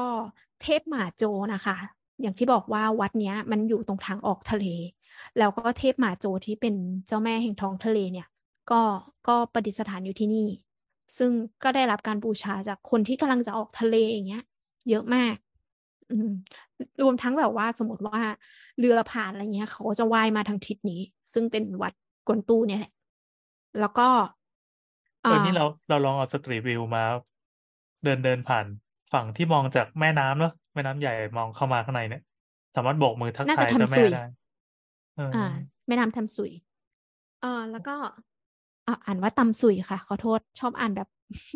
เทมสุยตำสุยตำสุย ไม่เป็นไรฝรั่งก็อ่านแบบนี้ละก็คือวัดเนี้ยก็มีอีกหลายเรื่องอย่างเช่นอ๋อสถาปัตยกรรมเอ่อเข้าไปเนี่ย ก็จะไปไหว้เจ้าแม่กวนอิมเจ้าแม่กวนอิมเนี่ยที่วัดเนี้ยจะมีจะมีเอกลักษณ์ก็คือก็จะเป็น black face หน้าดำ เพราะว่ามันมีเรื่องอยู่ว่า ตอนสมัยที่ญี่ปุ่นนะคะ ปกครองไต้หวันเนี่ย จะมีพื้นที่เศรษฐกิจของคนญี่ปุ่นที่เอาไว้ทำให้เป็นแบบค้าขายคนญี่ปุ่นน่ะฟีลแบบตลาดญี่ปุ่นอะไรเงี้ยค่ะ ชื่อที่ชื่อว่าต้าเต๋าเฉินซึ่งมีวัดหนึ่งที่เราเขียนไว้อยู่อ่าก็คือตรงเนี้ยเกิดเกิดเป็นยุคที่มีการกดขี่คนไต้หวันนะ ก็ไม่ได้กดขี่มากหรอก แต่ก็กดขี่ อะไรวะก็คือมีโรบินฮูดชาวไต้หวันเกิดขึ้นมา อืม ซึ่งเขาก็ขโมยของ แล้วก็ปล้นคนญี่ปุ่นเนี่ยแหละค่ะ ออกไปก็ทำให้พวกทหารญี่ปุ่นเนี่ยเกิดความกรธแค้น แล้วก็ออกมาตามหา ตอนแรกก็ตามหาตามบ้านเรือนคนแต่ว่าสุดท้ายแล้วหาไม่เจอ ก็เลยมีความคิดว่า อาจจะมาซ่อนที่วัดกวนตูก็ได้ ซึ่งวัดกวนตูเนี่ยเป็นวัดใหญ่ เขาก็เลยค้นหาโดยการเผา ก็เลยทำให้พระอ่า พระพุทธรูป ไม่ใช่พระพุทธรูป เทวรูปเจ้าแม่หมาโจของอันเนี้ยโดนเขม่าเป็นสีดำซึ่งคนที่อยู่ละแวกนั้นนะคะ ด้วยความศรัทธาก็เลยใช้วิธีเดินเท้าในการพาเจ้าแม่ไปอีกเมืองนึงเลย ใช้วิธีการเดิน ก็คืออุ้มไปอะใช่ใช่อุ้มไป แล้วก็ถ้าเกิดเข้ามาล่ะค่ะ เข้ามาอ่อสักการะเจ้าแม่หมาโจแล้วเนี่ยอ่อเดินไปทางขวามือหน่อยหันหน้าเข้าหาเจ้าแม่นะก็จะมีอุโมงค์อุโมงค์หนึ่งอยู่ ซึ่งอุโมงค์เนี้ยเป็นเป็นเป็นเป็นอาคารที่สร้างใหม่นะ อุโมงค์เนี้ยจะมีระยะยาวประมาณแปดสิบเมตร ข้างๆเนี่ยจะมีการติดเทวรูปเทพในแบบในแบบเต๋าอะนะเทพ คือจริง ๆอะถ้าเทียบกันอะเราสามารถเทียบเขาเป็นเทพพุทธได้เว้ย แต่ว่าชื่อเขาอะเราจะไม่คุ้น เขาจะเป็นแบบจีน edition งี้ เออใช่ใช่มันจะเป็นจีน edition ที่ว่าที่ว่าเป็นอุโมงค์นี่คือเป็นเป็นอาคารปกติใช่ไหมไม่ได้ขุดลึกลงไปใต้ดินอะไรยังไง มันขุดลึกลงไปนะ เพราะว่าเหรอ วิธีการเดินนะมันไม่ได้เดินแนวตรงไง เออเออเออคือเราเปิดอืม ภาพดูเนี่ยสองข้างทางก็คือเหมือนเป็น Hall of Fame อะแต่ว่าเป็นภาพ คล้ายๆจิตรกรรมฝาผนังแต่อันนี้เป็นเป็นรูปนูนต่ำตลอดสองข้างทางเลย ไม่เนินต่ำนะลอยตัวนะเขาทำเป็นช่องๆอยู่อะแล้วก็เมื่อเดินไปจนสุดทางอุโมงค์อะค่ะ ก็จะเจอเทพเทพเราจำชื่อไม่ได้ที่เป็นเทพสวรรค์อะเทพปกครองสวรรค์อะซึ่งเขาจะหันหน้ามาชวนเรา แต่ว่าหลังของเขาอะจะอยู่หลัง อ่า เทวรูปกวนอิมพันมือที่หันหน้าไปทางแม่น้ำเทมสุย ซึ่งแบบถ้าเดินผ่านซีนนี้ได้แม่งโคตรสวย เราตอนน้ำไปก็คือไม่มีคนใช่ไหม ก็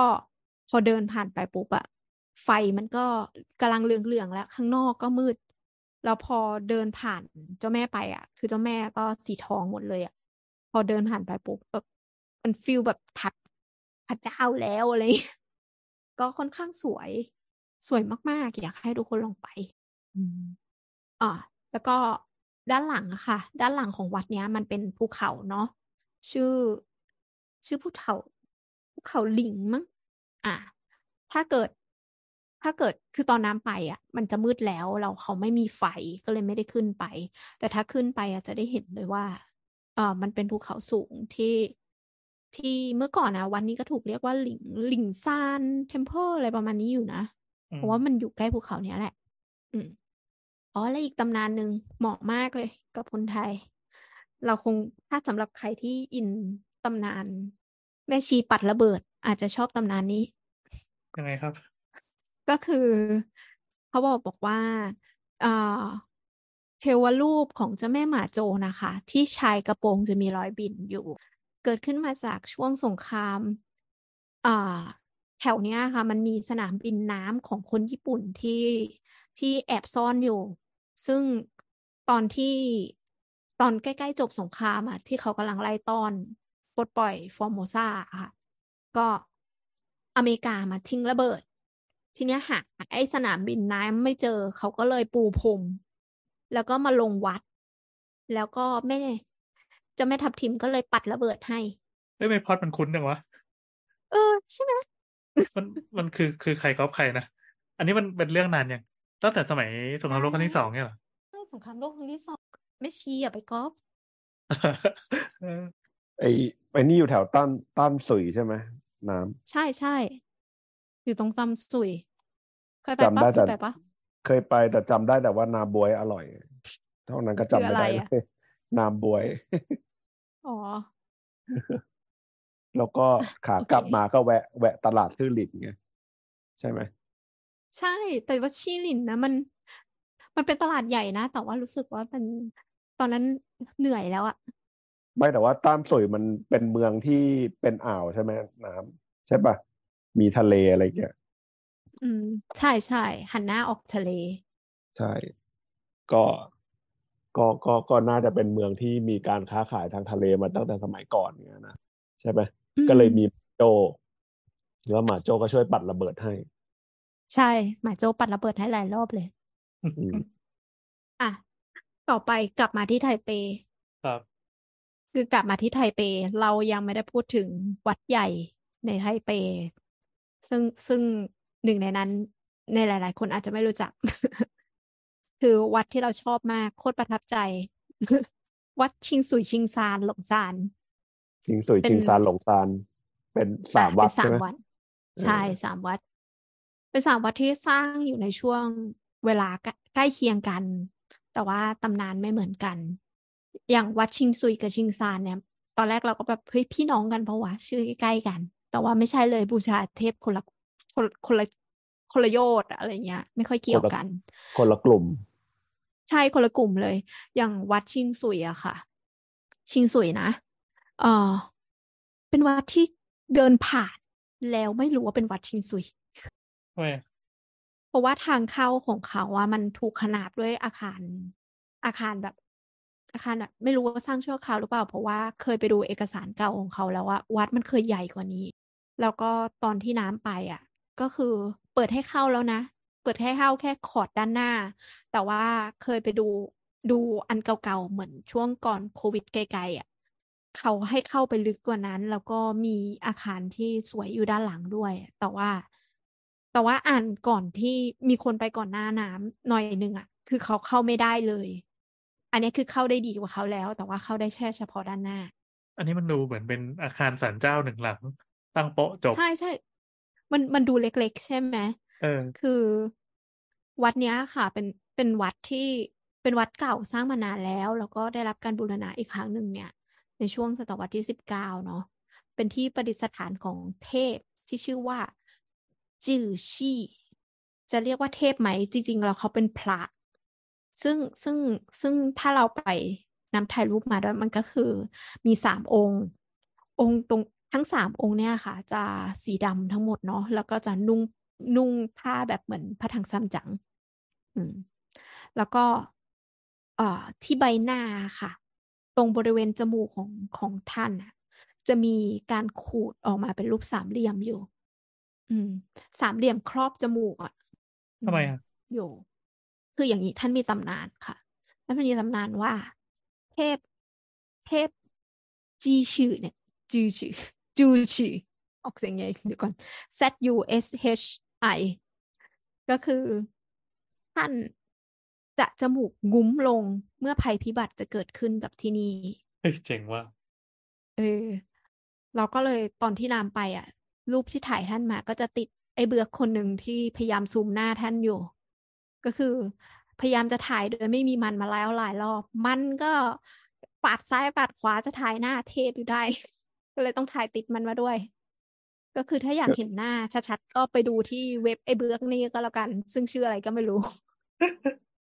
ก็คือจะเป็นเหมือนเหมือนที่รอบๆจมูกจะเป็น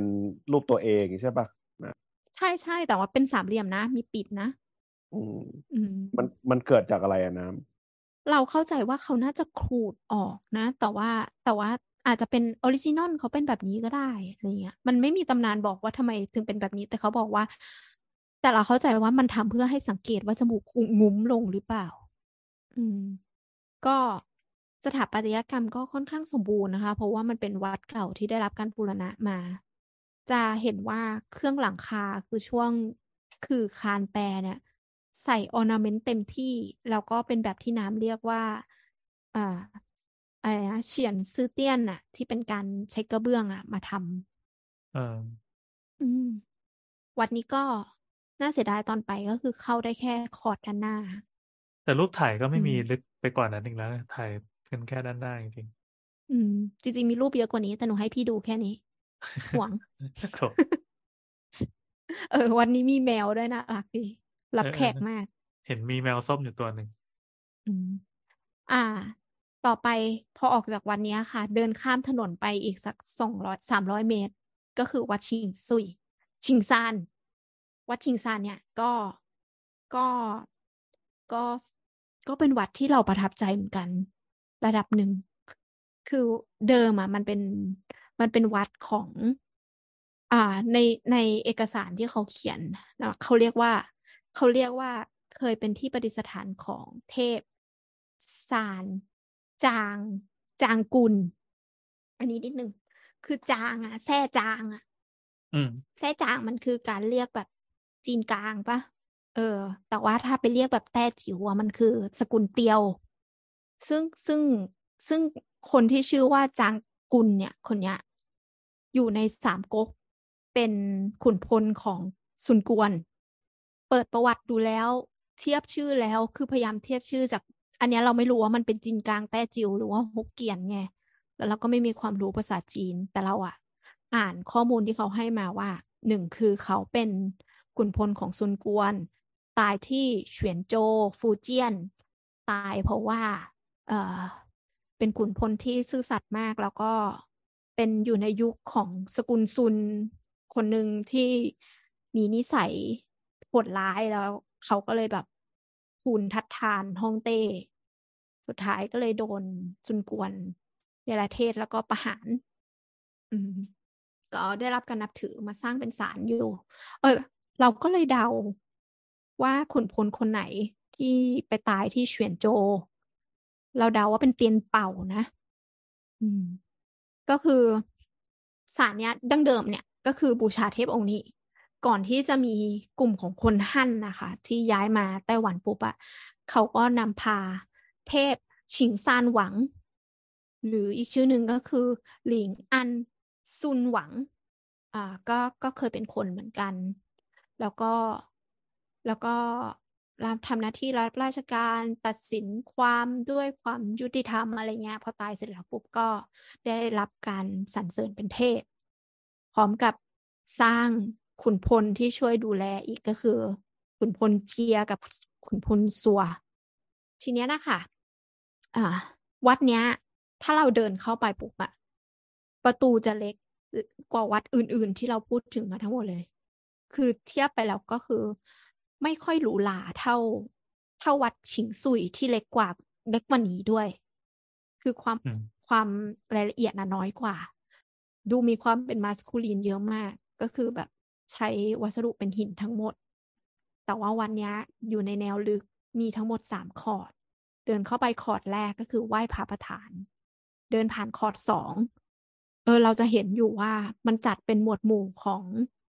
ของฮวงจุ้ยอยู่นะ คือคอร์ดแรกเนี่ย เป็นเป็นดินเลย คอร์ดสองเป็นน้ำแล้วก็คอร์ดสามเป็นเป็นไม้มีการปลูกต้นไม้อะไรอย่างเงี้ยวัดนี้แล้แสวดงว่าเวเวลาเขาวางวาง master plan นี้เขาก็คิดเรื่องแบบนี้ไว้เป็นตัวต้นกำเนิดของของการของจัดพลัผังงเลยอืมก็เราว่ามันอาจจะไม่เข้มข้นเท่าที่อื่น เพราะว่าดูจากการลักษณะการวางผังเมืองเนาะที่มันแบบสวยงามเป็นระเบียบอย่างเงี้ย แต่ว่าภายในก็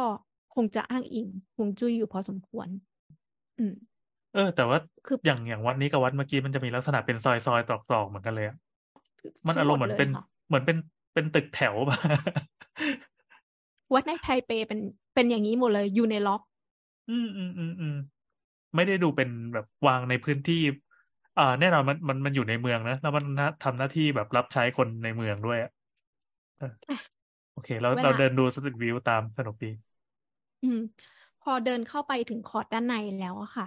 มันจะมีอาคารสามชั้นอาคารหนึ่ง ซึ่งจะไว้ประดิษฐานเทพที่เป็นเทพที่เราพูดถึงเมื่อกี้อะแหละค่ะ วางอยู่เป็นชั้นๆนับชั้นหนึ่งอ่าชั้นสองชั้นสามอ่าซึ่งพอไปชั้นสองผมก็จะเป็นที่ประดิษฐานของหลิงอันซุนหวังเนี่ย คือเขาเป็นประเทศ เขาเป็นเทพที่ตัดสิน เขาเป็นเทพเกี่ยวกับการป่วยนะ วัดเนี้ยมาขอเรื่องการเจ็บไข้ได้ป่วยสุขภาพเนี่ย เหมาะมากเลยอ่า ก็คือ แต่ว่าเขาจะมีเทศกาลก็คือชิงซานคิง เทศกาลที่คือวัดเนี้ยค่ะ เขาจะมีตุ๊กตาอยู่ตุ๊กตาเทพปีศาจประมาณ ตัวประมาณสองเมตรอยู่ ซึ่งก็คือบรรดาขุนพลนรกต่างๆ เนี่ยแหละ ที่มาคอยกำราบปีศาจอยู่อ่าเขาก็จะวางแสดงอยู่ในชั้นสอง ซึ่งเข้าไปปุ๊บโคตรจึ้งโคตรขาสั่น คือเข้าไปคนเดียวด้วย ตกใจมากเป็นเป็นคนที่ไม่ค่อยหวั่นไหวอะไรมาก แต่ตอนนั้นก็คือยกมือไหว้แล้วก็บอกว่าขอโทษค่ะ หนูไม่รู้ทำอะไรผิดไป คือเอกลักษณ์ของตุ๊กตาจีนน่ะเขาจะหน้าตาทะมึงทึงอะค่ะ แล้วตัวกะโหลกของตุ๊กตามันเป็นไม้อะแล้วสัดส่วนมันจะผิดปกติหมด คือหัวโต แขนยาวอะไรอย่างเงี้ยน่ากลัวมาก แต่ว่าประทับใจ ก็คือเทศกาลชิงซานคิงเนี่ยก็ ก็น่าสนใจสนุกดีเหมือนกัน ก็คือเขาจะจะเอาเทพเนี่ยออกมา แล้วก็เดินไปตามถนนถนนเส้นเนี้ยแหละ เราก็จำชื่อไม่ได้ มันไม่ยาวมาก กฎก็คือในเวลาเช้าตู่ที่เทพออกมา ทุกคนต้องปิดประตูหน้าต่าง เพื่อเพราะว่าเขาจะไล่ผี อ๋ออืมไล่จากไหนไปไหน ไล่ไล่ไปพ้นๆแถวเนี้ยเอาแล้วถ้าคือไง ถ้าเปิดไว้ผีมันจะมาหลบในบ้านเงี้ยเหรอ ใช่มันจะเข้ามาในบ้านเอ้าแล้วถ้าเกิดว่าผีอยู่ในบ้านอยู่แล้ว ไม่ได้ช่วยไล่ให้เหรอไม่เหมือนฉีดยุงเงี้ยเหรอไม่หรอก ถ้าถ้าอยู่ในบ้านก็ไปเชิญท่านมาไล่เองทีอ๋อแต่ตอนนี้คือท่านอาจจะแบบไล่ทั่ว ๆ ไปอะไรอย่างเงี้ยไล่เฉพาะในพื้นที่สาธารณะเงี้ยนะใช่ เออเหมือนฉีดยุงจริงด้วยว่ะอ่าแล้วก็อ่าจุดกำเนิดของวัดเนี่ยก็สนุกเหมือนกันก็คือ เราจะได้ยินตำนานอย่างเงี้ยเยอะมากเกี่ยวกับวัดจีน อย่างเช่นการอ,อัญเชิญรูปหรือว่าอัญเชิญพุทธตัวเทวรูปหรือว่าอะไรก็ตามที่เกี่ยวข้องกับเทพองค์นั้น ที่เป็นตัวแทนของเขาอะมา เสร็จแล้วก็มาล้มหรือว่าไม่ยอมยกไม่ขึ้น ยกขึ้น ยกเกี้ยวไม่ขึ้นแล้วก็จะเอะอเองว่าท่านอยากจะประดิษฐานที่นี่ วันนี้ก็เช่นกัน ก็เหมือนกัน ใช้วิธีเดียวกันเหแต่มือนว่าเหมือนอีกพระอย่างพุทธรูปพระพุทธรูปลอยน้ำมาแล้วแบบเชิญไม่ขึ้นอะไรอย่างงี้ใช่ปะใช่ไม่ขึ้เมืนองไทยไม่ก็จมน้ำอยู่ตรงไหนอะไรเงี้ยอืม ก็คือท่านก็เลือกทำเลเนี้ยแหละ ในการประดิษฐานของตัวเอง มันชื่อมันมีคำว่าซานมันมันอยู่บนภูเขาแล้วน้ำใช่คำว่าซานแปลว่าภูเขา แต่น้ำมันไม่ไม่แน่ใจถ้าเสิร์ชด้วยคำว่าฉิงซาน อ่าฉิงซุยฉิงซุยเนี่ยแปลว่าแหลมมั้งไม่แน่ใจ เออฉิงเนี่ยมันมันต้องมีความหมายอย่างไร แต่ว่าเวลาที่มันแปลงเป็นภาษาอังกฤษอะค่ะ มันแปลงตามเสียงเนี่ยเออ มันมันจะ l o s ความหมายใช่ไหมถ้าเป็นภาษาจีนนะมันออกเสียงเหมือนกัน แต่ว่ามันเขียนไม่เหมือนกันนะความหมายมันเลยไม่เหมือนกัน แต่พอมันเขียนเป็นภาษาอังกฤษแล้วมันเขียนด้วยตัวเดียวกัน ซึ่งถนนเส้นนี้ค่ะ อีกนิดนึงก็คือเดินเดินไม่เบื่อนะถนนเส้นนี้ถนนเส้นนี้มีร้านอาหารอยู่ แล้วก็สถาปัตยกรรมของถนนเส้นนี้มันเป็นเรียกแบบ เรียกว่าไทโชสไตล์ไทโชสไตล์ก็คือเป็นยุคที่เอ่อญี่ปุ่นรุ่งเรืองเนาะญี่ปุ่นเนี่ย ก็ไปสร้างสถาปัตยกรรมที่บ่งบอกถึงตัวเองอะอยู่เยอะ ซึ่งไทโชสไตล์น้ำถ่ายรูปมาด้วยรูปข้างล่างนั่นแหละ คืออาคารแนวนั้นเขาปิดอยู่ มันเป็นลูกผสมระหว่าง ความเป็นญี่ปุ่นกับยุโรปเป็นอาคารที่อยู่ในยุคเมจินะคะคือคือเอาอะไรของญี่ปุ่นมาแล้วเอาอะไรของยุโรปมา คือเราก็ไม่รู้เหมือนกันแต่กินอายมันผสมกันมาอย่างเงี้ย มันคือเราเราอธิบายไม่ถูกจริงจริงๆมันเหมือนกันคือไม่ใช่เป็นญี่ปุ่นโบราณนะเป็นญี่ปุ่นค่อนข้างจะร่วมสมัยนิดอ่านึงสมัยใหม่ ใช่เออส่วนยุโรปก็เอา เอาคลาสสิกมาแปะนิดนึงก็จบละอืม มันเป็นยุคที่ญี่ปุ่น ญี่ปุ่นรับวัฒนธรรมของของของฝรั่งมาแล้วอะเออเทียบก็คงเป็นยุคที่แบบ คนญี่ปุ่นเริ่มใส่สูทหรือว่าผู้หญิงญี่ปุ่นใส่เสื้อผ้าที่เป็นลูกผสมแล้วอะอืม ต่อไปหลงซานแล้วกัน เย่ก็เดินมาอีสกงสารหน่อย ใช่ใช่ก็คือเดินมา เดินมาที่เดียวกันเลย คือเดินจากสถานีซีหมินมาแล้วมาตามทางที่นำ มาอย่างเงี้ยก็ได้ หรือไม่ก็ไปลงที่สถานีหลงหลซางนซานเออ ก็คือขึ้นหน้าวัดนี้แล้วก็เดินย้อนกลับไปก็ได้ คือหลงซานเนี่ยมันเป็นวัดใหญ่เนาะแล้วก็แล้วก็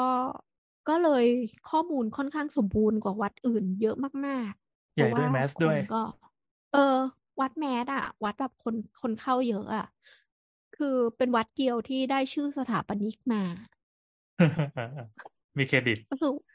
ใช่ วัดหลงซานนะคะ ก็คือ เป็นวัดที่สร้างช่วงเดียวกันนี่แหละศตวรรษที่สิบแปดปีพันเจ็ดร้อยสามสิบแปดแล้วก็มีการบูรณะรีบิวเนี่ยหลายครั้ง จนกระทั่งครั้งล่าสุดเนี่ยก็คือปีพันเก้าร้อยสิบเก้าสถาปนิกที่ที่ rebuild เนี่ยก็คือคุณหวังอี้ชุน เป็นคนฟูเจียน ก็คือเป็นชาวฮกเกี้ยนเนี่ยแหละค่ะ ก็คือมา renovate อาคารใหม่ รวมทั้งใส่ ornament ใหม่เออเราอะอ่าเราก็จะเขาก็จะสะท้อนความเป็นหมินหนานเนี่ยเต็มที่เลยอยู่แล้ว เครื่องหัวอะไรเนี่ยเต็มเลย เครื่องแบบเครื่องหลังคาเต็มที่เอ่อหลังคาฮิปซ้อนสองครั้งสองครั้งสองชั้น หรือว่าการใช้เสาหินอ่าอิฐแดง ทุกอย่างคือใส่จัดเต็มมากด้วยความวัดใหญ่ แต่ว่ามีบางสิ่งที่ที่ก็เรารู้สึกว่าเท่ เพราะว่าอย่างเช่นการที่เอ่อมันคือยุคที่เอ่อมีสถาปัตยกรรมเวสเทิร์นนะเข้ามาแล้ว ดังนั้นอืมเนี่ย วัดเนี้ยจะเป็นวัดเก่าวัดเดียวที่มีการใช้คอนกรีตมาเป็นคานอยู่ แล้วก็มีการใส่เสา corridor เอ๊ะคอริ Corinthian อยู่อ่าอืม แต่ว่าแต่ว่าไม่ใช่ Corinthian จ๋าแบบกรีกนะเออจะเป็น Corinthian แบบจีนๆนะคะเป็นไงวะ Corinthian จีน คือถ้าเทียบกับเสาของวัดอื่นๆ จะมีมังกรเลื้อย จะมีสกุณาปัดเป่ามีแบบสัตว์เลื้อยคลานเลยแบบเต็มเสาไปหมดเลย นี่คือความอ่อนช้อยในแบบจีนอ่าแต่ว่าเสาเนี้ยจะเป็นเสาแบบเรียบๆยาวขึ้นไป แล้วจะมีลวดลายแค่เฉพาะตรงหัวเสาเท่านั้น เหมือนเป็นบัวข้างบนเนี่อืยเหรอม ใช่ใช่อ่าก็วัดนี้ก็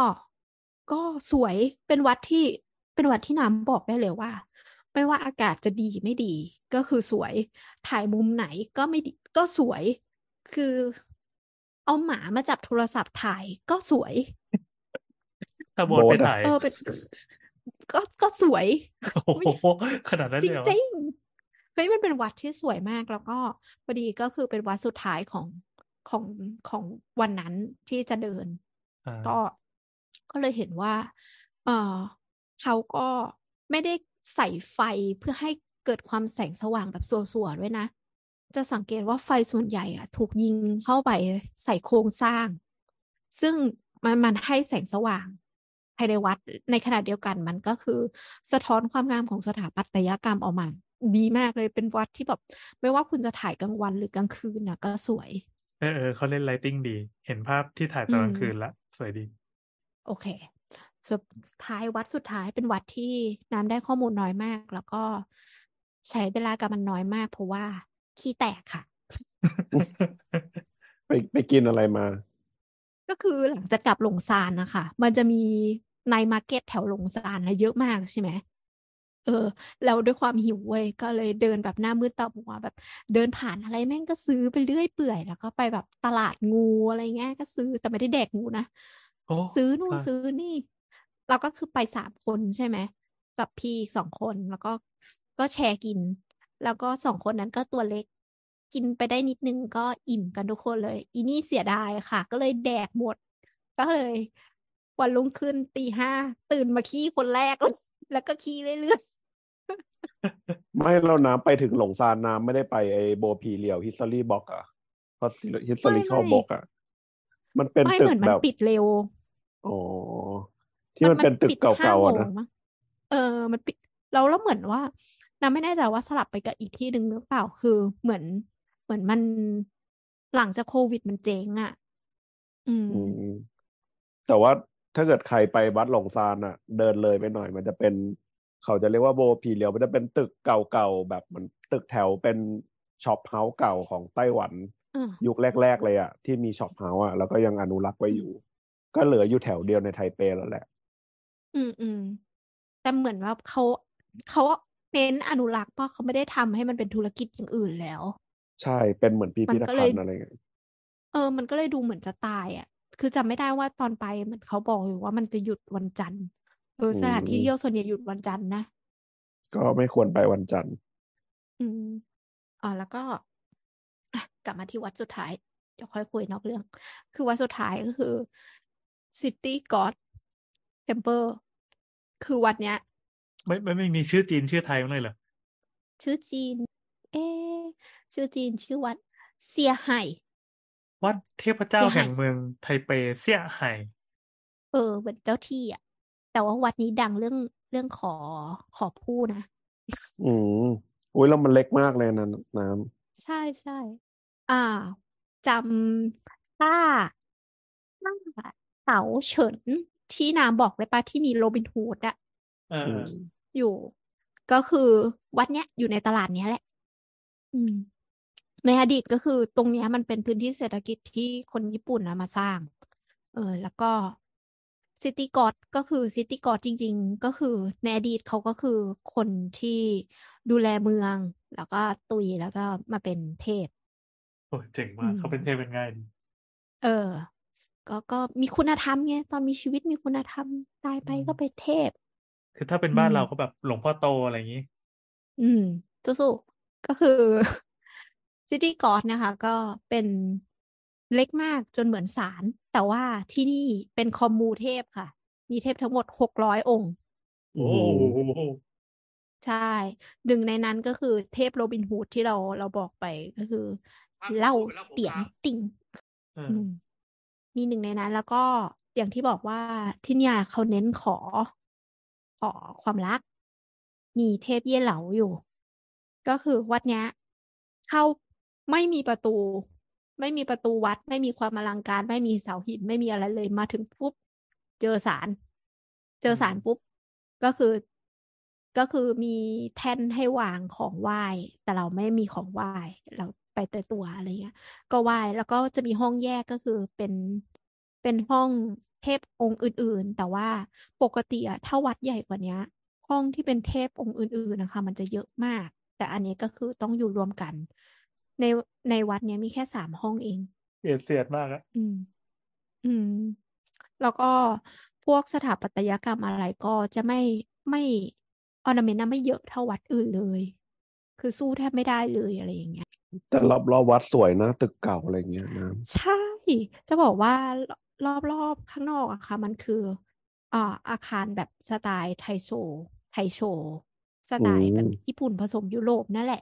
แล้วก็มันจะมีความยุโรปก็คือเป็นอาคารสามชั้นมั่งสี่ชั้นมั่งอะไรอย่างเงี้ย แล้วก็จะใช้อิฐแดงในการสร้างอืมอืมก็ค่อนข้างสวยแล้วก็เออเขาก็เหมือนจะพัฒนาเป็นพื้นที่ท่องเที่ยวเนาะ มันก็จะมีร้าน มีคาเฟ่สวยๆ ที่แบบว่า อย่างน้ำไป ตอนนั้นปวดท้องจะไปเข้าห้องน้ำแต่ว่าก็ต้องเข้าไปในคาเฟ่ไปสั่งน้ำเขา ก็คือคาเฟ่ concept ดีมาก โดยที่เขาอะพนักงานทุกคนใส่กี่เพ้าหมดเลย โคตรเท่แล้วแบบคือเขาไม่ได้ดูแบบสวยยั่วยวนอะไรนะ คือเขาดูแล้วเขารู้สึกแบบเท่อะเหมือนเป็นผู้หญิงที่ยุคมาจากยุคนั้นแล้วแข็งแกร่ง อืม ก็คือทริปของน้ำอะก็จบอยู่ที่วัดนี้เป็นวัดสุดท้าย แต่จริง ๆ ก็คือวันนั้นกันเวลาว่าจะเดินเที่ยวในเมืองอีกเยอะ ๆ แต่ปรากฏว่า อีนี่ก็ อาหารเป็นพิษจ้ะทั้งอ้วกทั้งขี้ ทุกคนก็เลยต้องมานั่งเฝ้ากู แล้วอืมหายไหมก็มาหายจากสภาวะจำยอมอะ คือมันต้องขึ้นเครื่องอะอ๋อมันวันสุดท้ายเลแต่ว่ายใช่ แต่คือน้ำอะอาคารอาการออกตั้งแต่ตีห้าแล้วปะแล้วก็แบบ เละเทะมากจนมาถึงบ่ายโมงบ่ายสองแล้วอะบ่ายถึงแบบประมาณบ่ายสามแล้ว ต้องไปขึ้นเครื่องตอนสองทุ่มเนี้ย แต่ว่ามันต้องไปเถาหยวนก่อนเถาหยวนก็เดินทางเป็นชั่วโมงใช่ไหมประมาณสี่โมงก็ต้องออกจากไทเปแล้วอะก็แบบเออกัดฟันมันก็ค่อยๆแบบถ่ายน้อยลงอาเจียนน้อยลงแล้วปวดท้องน้อยลงแล้วอู้แถววัดนี้สวยมากเลยอะน้วันแถววัดก็อดเทมเพลเนี่ย ต้องไปเบิ้ลปะอืมเออเดี๋ยวเนี่ยปักไปแล้วซ่อมหน่อย เออเออเออใช่เพราะตึกรอ้าวพี่อยับงๆไม่มันเคยสวไปยเหรอมากเลย ไม่เคย คือจะบอกว่าตอนที่น้ำไปอะค่ะ อย่างที่บอกว่ามันเป็นเทศกาลหยวนเซียวเนาะมันเขาไทเปอะเขาจัดเป็นเทศกาลเหมือน Bangkok Design อะแต่ว่าเป็นเทศกาลหยวนเซียวก็คือเป็น Lantern Festival ก็คือจะมีหเทศกาลโคมไฟ เออ หลาย ๆ จุดในกุ ในไทเปอะที่เขามีการแสดงโคมไฟรูปแบบต่างๆอะไรอย่างเงี้ย ซึ่งจุดหนึ่งที่ก็อยู่ในเนี้ย ซึ่งส่วนใหญ่ที่น้ำไปอะคือมีหมดนะ มันเป็นสถานที่ท่องเที่ยวที่มีชื่อเสียงไงอืมอืมแต่เสียดายก็คือ เพราะว่าอาหารเป็นพิษอะ ก็เลยกินได้น้อยมาก เสียดายจริง ๆ เรารู้สึกว่าแบบคือคือไม่ค่อย appreciate กับอาหารเท่าไหร่ เพราะว่าโดนพิษเป็นอย่างหนึ่งจริงนะไปแต่ที่เขาไหนก็ขี้แตกไม่มีอืม เป็นเป็นคนธาตุอ่อนสาวเออท่านอ่อนสาว โยน้ำต้องลองไปอินเดียฝึกท่าให้แข็ง คืออินเดียนะ เป็นประเทศที่น้ำอยากไปแต่น้ำตัดออกนะทำไม นึกภาพว่าลงเครื่องบินหนึ่งแป๊บน้ำก็เริ่มขี้แตกทันทีเลยตั้งแต่สูดเอออากาศเข้าไป คือขี้แตกไม่ว่ามึงหาห้องขี้ดีๆด้วยคือไต้หวันน่ะ ขี้แตกอะ มันก็ยังมีห้องน้ำดี รับรองรับกูตลอดไง อันนี้คือน้ำไปนี่ก็คือทุกวันเช้ามาตื่นก็หาวัดไปอย่างนี้เหรอน้ไม่น้ำวางแผนนะเว้ยไม่ได้เป็นแบบหาหน้างานมีสลัแต่บคือบ้างคือคือทริปของน้ำคือตั้งใจจะไปสายมูโดยเฉพาะเลยใช่ปะไล่ตามวัดไปเรื่อยๆอย่างเงี้ยนะโอ้เจ๋ใช่งว่ะใช่เจ๋งว่าเจ๋งว่าำแต่คไม่นคืไปอเราหลงเราบอกอยู่ฮะคนไปหลงซานกันอะ เขาไปหาขอแฟนน้ำได้ไปขอแฟนไหมคือเราอะไม่ได้ คนอื่นน่ะ ที่ไปด้วยอะเขาไปขอหมดเลยเราอะไปไปรำให้เจ้าเจ้าพ่อกุนอูดู แล้วแก้ผลบนประเหรกออบการ แล้วผลประกอบการเป็นยังไง ยังไม่ค่อยสำเร็จเท่าไหร่สงสัยท่านไม่ค่อยชอบท่ารอืมไม่ไอเทพเทพที่เขาไปขอคู่กันที่วัดหลงซานนี่ชื่อเทพอะไรนะำเย่เหล่าค่ะ เย่เหล่าเป็นคือเทพแห่งความรักอะ เย่แปลอืมว่าพระจันทร์อ๋อ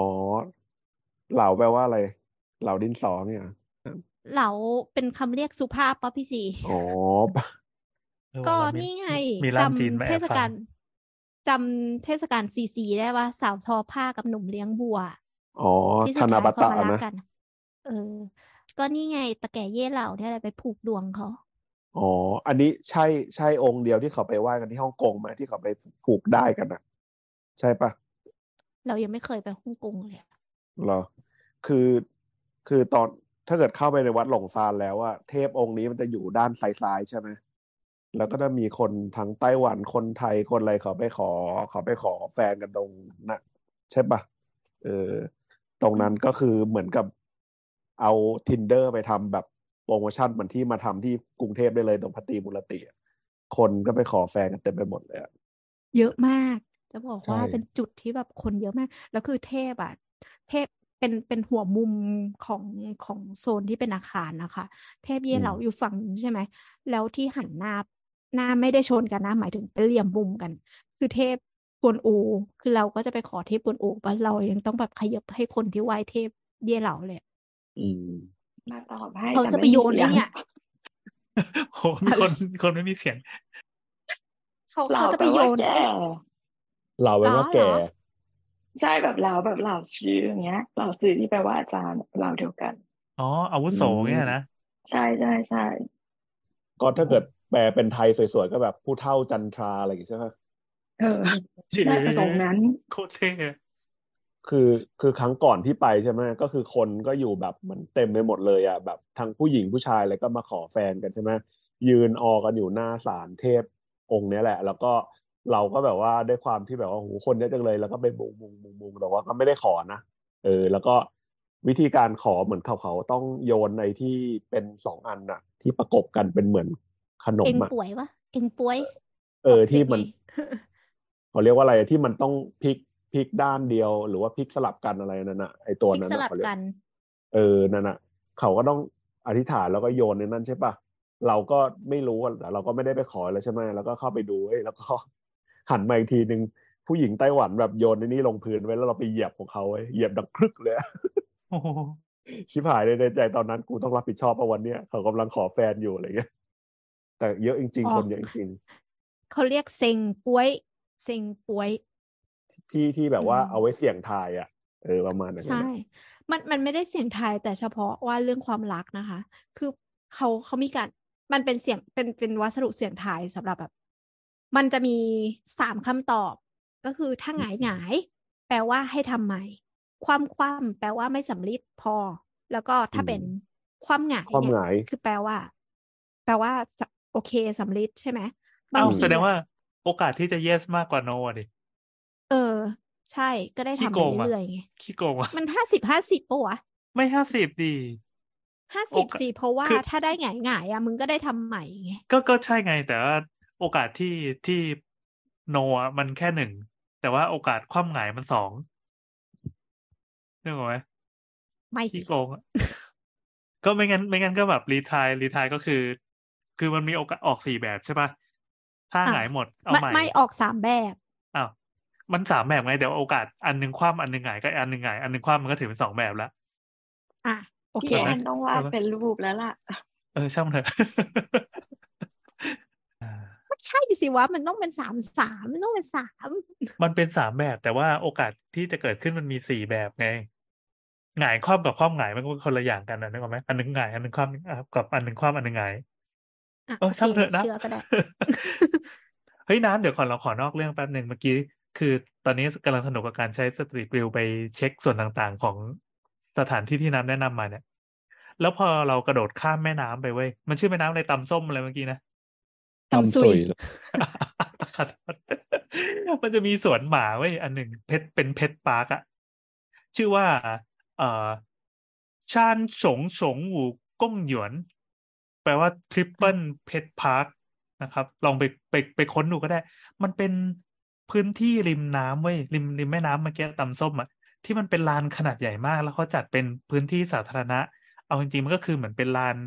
ลานวิ่งจ็อกกิ้งตอนเย็นๆริมแม่น้ำ แล้ว take view ได้ไกลๆสุดลูกหูลูกตา เสร็จปั๊บมันก็จะเป็นพื้นหญ้าสีเขียวที่เป็นลานขนาดใหญ่อ้าวโอเค มีสนามบาสมีอะไรละแต่มันจะเป็นลานจุดหนึ่งที่เอาไว้ให้หมามาเดินพบปะกันตอนเย็นๆน่ะพระอาทิตย์ตกอะมันอืมโรแมนติกมากอืมมันดูดีมากเว้ยมีหมาที่ไปเดินในทุ่งดอกไม้สีขาวๆอะไรเงี้ย แต่คนก็พาหมามาเดิน แล้วก็มีอุปกรณ์ของเล่นสำหรับหมาที่เป็นเป็นท่อเหมือนท่อท่อโนบิตะโดเรมอนน่ะแล้วก็เป็นล้อยางฝังดินอะไรเงี้ย ทุกอย่างมีไว้เพื่อสันทนาการหมา อืม ถ้าใครสนใจไปดูนะครับซานฉงเพชรปาร์คดูไม่ได้แล้วล่ะตอนเนี้ยเนี่ยโอ้ไปไม่ออกไม่แต่คนคนที่คนที่นั่นน่ะชอบเลี้ยงหมาพันธุ์อะไรนะ หมาญี่ปุ่นน่ะ ชิบะ ใช่น่ารักมากเลยเออเนี่ยชิบะเต็มเลยอืมเออเออ เออแต่ถ้ามองไปก็คือเหมือนเขาเอียงไปทางญี่ปุ่นมากกว่าจีนนะ บ้านเมืองมีระเบียบมาก ๆ เลย เหมือน mindset เขาก็ไปทางญี่ปุ่นแหละ แต่นี่ คือเราเรานั่งไล่ดูไถสตรีทวิวไปเรื่อยๆเพราะว่าพื้นที่ริมน้ำเขาดีดีดีดีดี มันคือแบบอืมมันไม่มีเอกชนจับจองอะเออดีว่ะ ไปวิ่งเล่นก็คุ้มแล้ววิ่งวิ่งแข่งกับหมานี่แหละโอเคอันน้ำมีอะไรจะเสริมอีกไหมสุดท้ายไม่มีนาแอนนาแอนอยากไปไหมมีความรู้สึกอยากไปขึ้นมาไหมคือถ้าเป็นโหมดวัดอะเราเรายังเฉยๆเพราะว่าไม่ค่อยอินกับสถาปัตยกรรมแบบแนวแนวจีนโบราณอืมเอาจีนปัจจุบันก็ไม่อิน คือรู้สึกว่ามันมันเยอะมันตะโกนมันเอะอะไปหมดเลยอะรู้สึกว่ามันมันเราจะชอบชอบโซนที่มันนิ่งๆมากกว่า สงบสงบมากกว่า แต่ว่าคือพอเราเข้าไปแล้วหัวใจเราเต้นปุ๊บปุ๊บปุ๊บปุ๊บเลยอะอยากขทำไมโมอะยของโอ้โหทุเรศมากแต่พอเห็นพื้นที่ริมน้ำแล้วรู้สึกว่าเฮ้ยมันมันคุณภาพมันดีจังเลยว่ะอยากถ้าไปดูก็ไปดูไอ้พื้นที่ริมน้ำเนี่ยโซนปั่นจักรยานคือเขาอะถ้าถ้าไม่ไม่เที่ยวแนววัดอย่างน้ำอะ มันก็เป็นประเทศ ที่เดินแล้วไม่เบื่อ คือจะบอกว่า ถ้าน้ำอะ ใช้ Public Transport ของเขา ก็คือส่วนใหญ่ก็คือ MRT เป็นเป็นรถใต้ดินของเขาเนาะแล้วก็มีไปนอกเมืองก็ใช้ TRA ของเขาไปก็คือไปได้ทุกที่แล้วก็ถ้าพี่แอนอะ ไม่ไม่ได้อยากเที่ยวแบบโซนที่มันเป็นแบบ Urban City มากอะ คือนั่งรถไฟไปประมาณอึดใจหนึ่งก็สามารถที่จะไปแบบโซนที่มันแบบ เดินเที่ยวเราก็ enjoy กับบรรยากาศได้ คือเมืองมันสะอาดแล้วก็ดูบริสุทธิ์ ใช่ใช่ใช่มากๆใช่เลยอะนี่คือเราไถแบบเอาไอ้ตัวเหลืองๆไปวางไว้ตรงไหนก็ได้เลย ตัวนั้นแม่งสวยหมดเลยอะขนาดดูโซนที่มันเป็นโซนแบบสกปรกโสมมข้างทางแล้วมันยังสวยเลย เออดีว่ะ เออ มันดูเป็นเป็นเป็นเมืองที่พัฒนาแล้วจริง กรุงเทพอ๋อที่แล้มีวระอีกเบียอับนหนึ่งที่คือเราก็ไม่ได้ไปแต่วัดนะ เราก็ไปสถานที่ท่องเที่ยวอื่น ๆ ที่มนุษย์ทั่วไปก็เที่ยว คือเราคือก็ไปไปขี้พิพิธภัณฑ์ ใช่ ก็คือพิพิธภัณฑ์อ่ากู้กงมิวเซียมอ่าคือเราก็เป็นสถานที่ที่ประทับใจอีกที่หนึ่งคืออย่างไปพิพิธภัณฑ์อะเรายกให้วันนั้นนะไปพิพิธภัณฑ์วันเดียวเลยอืมอืมแล้วก็มันเป็นใช้เวลาไม่เบื่อ เออ แม่งโคตรอยากคุย คือพิพิธภัณฑ์เนี้ยเป็นพิพิธภัณฑ์ใหญ่ใช่ไหมแล้วก็จะมีหลายชั้น แล้วก็จะมีแบ่ง แบ่งเป็นแคตตากรีหลายอย่าง เอออย่างที่ว่าน้ำคุ้มข้างเรื่องพระเรื่องวัดอะไรเงี้ย ก็จะมีห้องห้องหนึ่งที่เป็นห้องแสดงพระคือนิกายของไต้หวันนะคะเขาเขาไม่ไม่ได้เป็นนิกายเดียวกับเราเนาะเอออ่าเขาก็จะมีเทพที่เขาจะบูชาเนี่ย เป็นเป็นเจ้าแม่กวนอิมถ้าถ้าเราเห็นกวนแม่เจ้าแม่กวนอิมเจ้าแม่กวนอิมของเขาก็คืออวโลติเกสวน อืม ซึ่งเราเราไปหาอ่านเรื่อยๆอะก็พบว่าในนิกายของเขามีนิกายอีกนิกายหนึ่งเราจำชื่อไม่ได้มันชื่อภาษาจีน คือเป็นนิกายที่แสดงความเท่าเทียมกันทั้งหญิงและชาย ก็เปรียบกับว่ากวนอิมเนี่ยเป็นได้ทั้งชายและหญิง แล้วก็เป็นทั้งอวโลติเกสวนด้วยไหนลองพูดว่าอวโรกิเตสวนอีกทีดิอวโลติเกสวน รู้สึกเหมือนแบบว่านหางจระเข้ไงไม่รู้คือเราเราห้องเนี้ยก็คือรวบรวม รวบรวมพระพุทธรูปอะเอาติเกศส่วนเนี่ย ขอโทษ ก็คือแบบ ในในในรูปแบบหลาย ๆ หลาย ๆ รูปอะซึ่งสวยมากคือมันแสดงความชดช้อยในแบบของจีนออกมา แล้วก็ยังอ้างอิงกับลักษณะที่มันเป็นเกี่ยวกับเอ่อบุตรไดาอยู่ ในคติของของพุทธอยู่อะ มันก็เลยเป็นแบบ มันเป็นรสชาติที่ดีอะแต่แต่กู้กงพิพิธภัณฑ์กู้กงเป็นพิพิธภัณฑ์ที่เจาะภูเขาเข้าไปเลยอะแล้วก็ทำเป็นห้อง เอาไว้อืมเก็บสมบัติดีเป็นพิพิธภัณฑ์ที่ดี ของกู้กงยังมีไม่เยอะเท่าของที่ไต้หวันเลย อ่า ใช่เราก็เลยตั้งใจว่าจะต้องมาดูที่นี่ให้ได้ แล้วก็ไม่ได้ดูหินแกะสลักน้องผักกาดเพราะครับว่าวันที่ไปน้องผักกาดไปแสดงที่อื่น แต่แต่แต่ไปดูของจริงแล้วหินประกาศมันเล็ก ทั้งหินประกาศทั้งหินหมูสามชั้นน่ะ มันเล็กกว่าความคิดที่เราคิดไว้เยอะเลยอะเออเออ แต่มันก็สวยดี คนก็มุงกันดี พี่คิดว่ามันสวยใช่ไหมใช่ใช่ใช่คือมันมันเป็นจินตนาการของคนที่มองเห็นหยก หรือว่าหินอะไรอย่างเงี้ยแล้วเอามาทำเป็นรูปมันก็สวยดีอะไรอย่างอืเงี้ยมแต่มันเล็กมากอะนะแค่นิดเดียวอะเออไม่ใหญ่ อืม เออคือเราอะก็หยาบกระด้างในเรื่องศิลปะ คือจะมีอืมห้องอยู่ไม่กี่ห้องที่ไม่ค่อยอิน คือเราจะไม่อินพวกตัวอักษร เพราะเราอ่านไม่ออก นี่ยังซื้อที่นั่นแหละเป็นเป็นของที่ระลึกจากที่ที่ที่กู้กงมิวเซียมอะไรอะเป็นที่แคะขี้หูแล้วก็หัวข้างบนเป็นหัวผักกาดอะสวยมากเลยอะทุกวันนี้ก็ยังใช้อยู่มั้งเอาไว้แคะขี้หู แต่ใช้ด้านผักกาดแล้วนะไม่ใช่ใช้ด้านหูผักกาตัดนนะแล้วแค่ โอเค หอมปากหอมคอหอมปากหอมคอก็อย่างนั้นก็ทำให้คนที่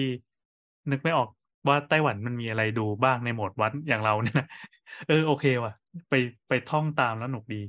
มันเหมือนไปศาลเจ้าที่ในเมืองแห่งศาลเจ้าอะไม่แต่ว่าถ้าเกิดว่าไปอย่างเช่นเยาวราชอย่างเงี้ย มันจะมีสันเจ้าที่แบบว่าซ่อนอยู่อ่าอ่าอ่าอย่างที่น้ำบอกอะมันมีอีกหลายสันเจ้า มันไม่ใช่มีแค่วัดเล่งเล่งยี่อะไรเงี้ยอ่า ถ้าเกิดลองไปดูมันจะมีศาลเจ้าที่เหมือนที่น้ำพูดแหละเหมือนที่ไต้หวันคือแบบเฮ้ยอันนี้มันตึกแถวอยู่ดีๆเข้าไปแล้วมันเป็นศาลเจ้าได้ยังไงอะไรเงี้ยใช่ไหมเออ มันก็ยังมีอยู่อะไรเงี้ยหรือว่าศาลเจ้าที่มันบ่งบอกอัตลักษณ์ของแต่ละของแต่ละจีนแต่ละแบบ เช่นศาลเจ้าที่เป็นฮกเกี้ยนศาลเจ้าที่เป็นแต้จิ๋วศาลเจ้าที่เป็นเอ่อคนจีนที่มาจากอ่ากวางตุ้งอะไรเงี้ย มันก็มีแยกย่อยถ้าเกิดเราอยากจะไปเดินแบบไหว้จริง ๆ อะไรเงี้ย ก็มีหลายที่เงี้ย เยอะมากครับถ้าถ้าฮกเกี้ยนน้ำเคยหาข้อมูลฮกเกี้ยนเนี่ยจะมีที่รู้จักก็คือโจซือกง โจซือกง โจซือกงก็คืออยู่อืแถมวแถวๆตลาดน้อยใช่ไหมใช่ตลาดน้อย เป็นเป็นเออเป็นวัดที่มาในยุคเดียวกันนะ คือใช่กลุ่มคนที่อาอพยพในราชวงศ์ชิงมาสร้างวัดตรงเอนี้อครับคือวันนั้นเพิ่งดูอะไรสักอย่างเลยเขาบอกว่าโจซือกงเนี่ยมันก็เป็นคำว่าที่เป็นที่มาของคำว่าเซียงกงอ้าวเหรอ ใช่ ก็ก็แถวนั้นที่ขายอะไรเขาเรียกว่าเสียงกงเสียงกงใช่ไหมก็เขาบอกอยู่แถวไหนก็อยู่แถวแถวจ้านสารสารเจ้าโจซือกงเสียงกงเสียงกงเนี่ย เออ ประมาณอย่างนี้จะสกงจะสกงสกงสกงเสียงกงไม่เสียงกงเสียงกงซื้อกงเสียงกงอะไรเงี้ยเออ ประมาณอย่างนั้น ก็อันนั้นอยู่ตลาดน้อย ก็ไปกันได้ อืมตลาดน้อย ตลาดน้อยแล้วก็อะไรนะถนนทรงวาดเป็นอะไรที่ เออน่าเดินมากๆเลยนะใครอยาใช่กไปใช่เดินใช่อะไรเงี้ยเคยไปเดินเคยไปเดิน แต่ว่าหลบรถยากมากเลยถถนนค่อนข้างจะแคบ ใช่ไหมอืมเออก็แนะนำเป็นอีกรูทหนึ่งที่ไปเดินเล่นได้ แล้วก็มีศาลเจ้าให้ไหว้หลายศาลเหมือนกันอะไรเงี้ยวิโรจิมมีม่วนจิมม่วนในมีไต้หวันไปเจอโซนห่วงซุยก็ดีเลย ไม่ไอไอที่เฮ้ยไหนนะ จิวเฟิลนะที่คนไทยชอบไปแถวนั้นนะคงซุยเยอะมากเลยนะใช่ใช่วิวอย่างสวยอะเออ คือถ้าถ้าเกิดฮวงซุยอะไปตั้งตรงไหนแปลว่าที่ดีเว้ยอืมอืมดีใช่ดีอะน้ำได้ไปเยวจิวเฟิ่นไหมเนี่ย โอ้โหหัวเปียกค่ะ เดินอ๋อค่ะฝนตก อ๋อ คืออันนี้ด้วย เทศกาลหยวนเซียวอะมันต้องกินขนมถังหยวนใช่ไหมเราก็เลย เราอะก็จะไปกินถังหยวนที่จิวเฟิ่น แต่ว่าคือฝนตกหัวเปียกเราก็เลยไม่อยากกินอะไรเลย แล้วก็พี่สองคนนะคะก็ซื้อถังหยวนกินแล้วเราก็เลยไปเก็บของเก่ากินทางหยวนนี่คืออะไรบัวลอยเหรอเออบัวลอยบัวลอย เจ้าเพื่อนยากโอเค สรุปก็คืออะเรานะครับในฐานะคนที่ไม่รู้อะไรเลย เกี่ยวกับกับวงการวัดจีนแล้วก็เป็นแบบศาลเจ้าต่างๆ ในโซนแบบมหายาน หรือว่าไปทางเต่าอย่างเงี้ย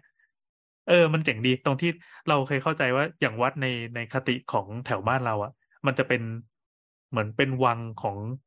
เหมือนเป็นศูนย์กลางแห่งแห่งชุมชนที่มันเป็นสเกลใหญ่มากๆอะในขณะที่อย่างที่วันนี้ไปดูอะแต่ละวันจะเป็นซอกหลืบเล็ก ๆ ที่หลบอยู่ตามในเมืองอะมันเอาไว้รับใช้ชาวชุมชนเป็นเป็นระดับหมู่บ้านระดับตำบล แต่ว่าบางอันก็เฮ้ยทำยิ่งใหญ่ทำสเกลใหญ่แต่ทั้งหมดมันก็จะอยู่ในไซส์ที่แบบ compact compact อะ ไม่ได้ไปตั้งต่างงานไว้เป็นแนวแนวแบบเท่ๆเหมือนของเรา แต่ว่าทุกอย่างมันจะถูกยัดขึ้นไปบนเครื่องหัว ให้ความรู้สึกที่แปลกดีมันมันมีวิธีคิดต่างจากของเราเลยคือของเราอะคือชาวบ้านชาวช่องมาช่วยกันทำเพื่อ อ่าถ้าเป็นเป็นวัดแนวชาวบ้านก็ชาวบ้านเอาจิตศรัทธาไปลง แต่ถ้าเป็นวัดแนวที่เบื้องบนสั่งลงมาก็จะเป็นความไฮโซอีกแบบหนึ่งแต่ของไต้หวันมันจะมีมีมีสัญลักษณ์ของความเป็นเมืองซ่อนเข้าไปอยู่ในนั้นเยอะมากเลย เออหนุกดีคือเราสามารถแบบเดินไปเซเว่นเสร็จปั๊บออกไปจากประตูเซเว่นมาอ้าวเข้าวัดแล้วอะไรเงี้ย ได้ไม่ก็เดี๋ยวที่ไต้ที่ไต้หวันนั่นแหละ ที่มันเราจะเห็นภาพที่แบบว่าคนไปไหว้พระแล้วจ้างโคโยตี้ไปเต้นหน้าศาลอะไรอย่างเงี้ย ก็คือที่เนี่ยแหละ ที่เมืองจีนน่ะก็ได้ไม่มีก็ได้ใช่ไหมได้ได้ได้ก็คือแบบโคโยตี้แบบนุ่งกางเกงแบบสั้น ๆ ใส่ยกทรงแล้วก็แบบบิกินี่แล้วก็เต้นเต้นเต้นอยู่แบบ สี่ห้าเป็นสิบคนเต้นอยู่หน้าศาลถวายเจ้าอะไรอย่างนี้เลยอะเอออมมีเหมือนกันอะไรเงี้ยเนี่ยที่ถ้าเราน้าบอกว่าคืจะไปอคือถ้าจะไปดูทริปนี้ก็ไปนะ คือคือจะบอกบอกว่าการทำโชว์ถวายวัดของในในในไต้หวันในความจีนอะคือมันไม่ได้ต้องแบบชดช้อยต้องเป็นลำอย่างเดียว ต้องเป็นงิ้วอย่างเดียวเว้ย คือเขาจะทำทุกอย่าง อย่างหลาย ๆ เทศกาลที่เราพูดใน EP เนี้ย อย่างต้าเจียมาโจ หรือว่าชิงสุยคิงอะไรพวกเนี้ย คือเวลาที่เขามีเทศกาลส่วนของเทพบูชาเทพเนี่ย เป็น happy birthday เทพอะ ก็คืออจัดเต็มนะ มีแบบรูดทรงรูดเสาอะไรอย่างเงี้ย ก็มีอะโกโก้ก็มี คือเราไม่เขาไม่เราไม่รู้ว่าเทพจะพอใจหรือเปล่า แต่ลองทำก่อนถ้าเทพพอใจเราก็ได้เอาแสดงว่าน้ำไปทำมาแล้วเหรอ เฮ้ยโหเล่นที่ตเราลไปกโชว์เขาเลย ที่น้าไปเต้นนี่คือแบบนี้ใช่ไหม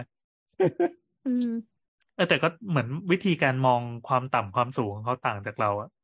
ใช่ใช่